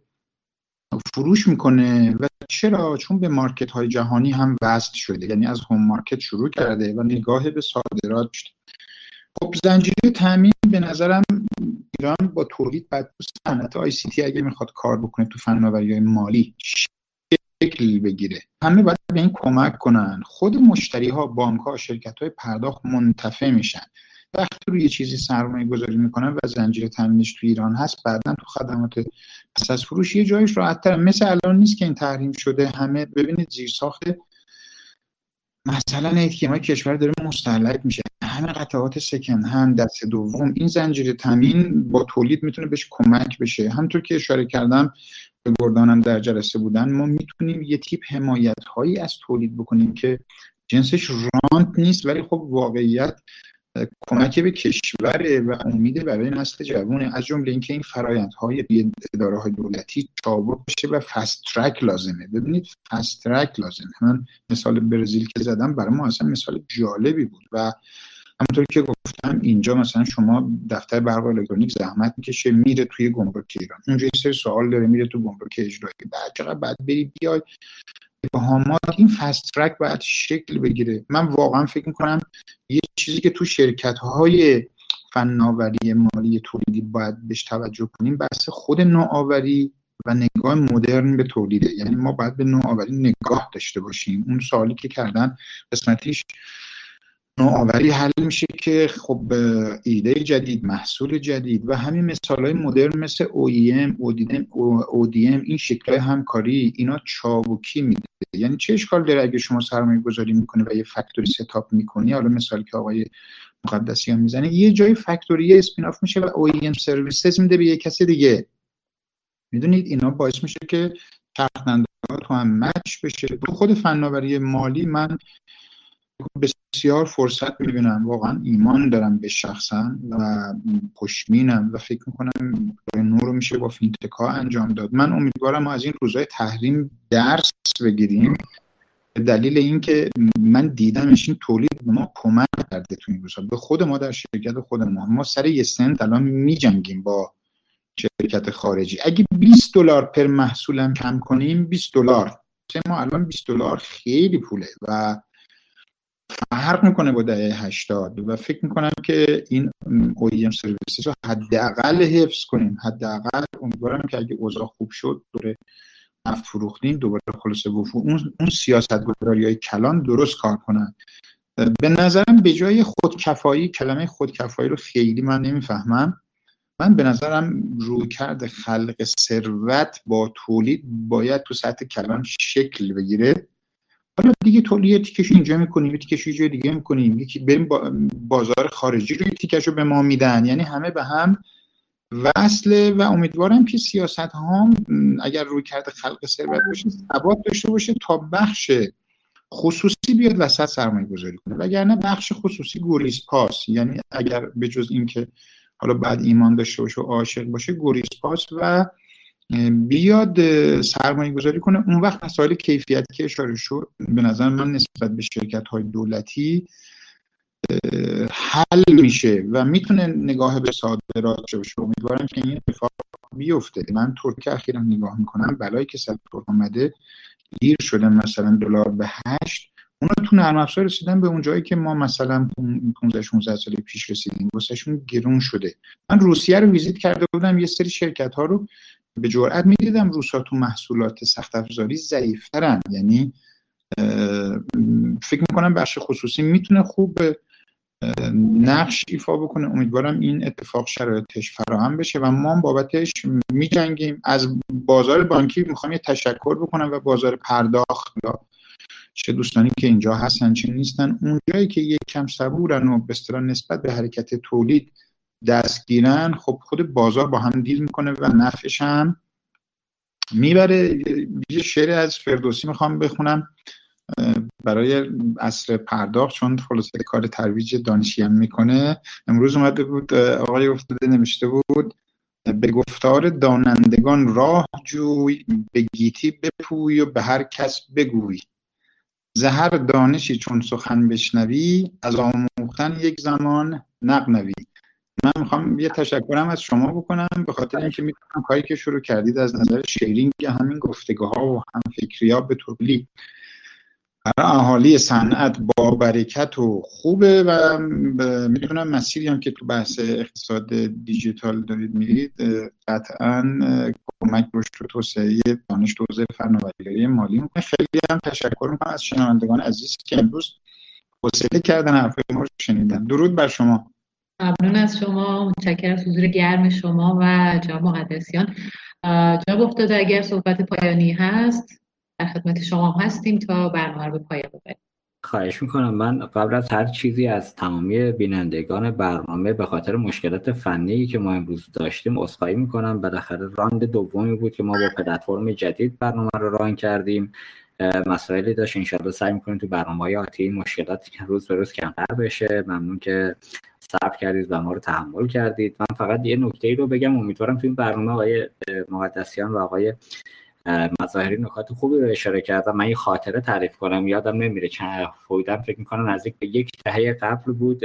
ما حالا اشاره به جزئیات نمی‌کنم چون بنده خدا غیبتش نشه. یه شرکت تولیدی در حوزه مخابرات ما رو دعوت کردن بازدید از خط تولید یه محصول خاص در شبکه مخابرات.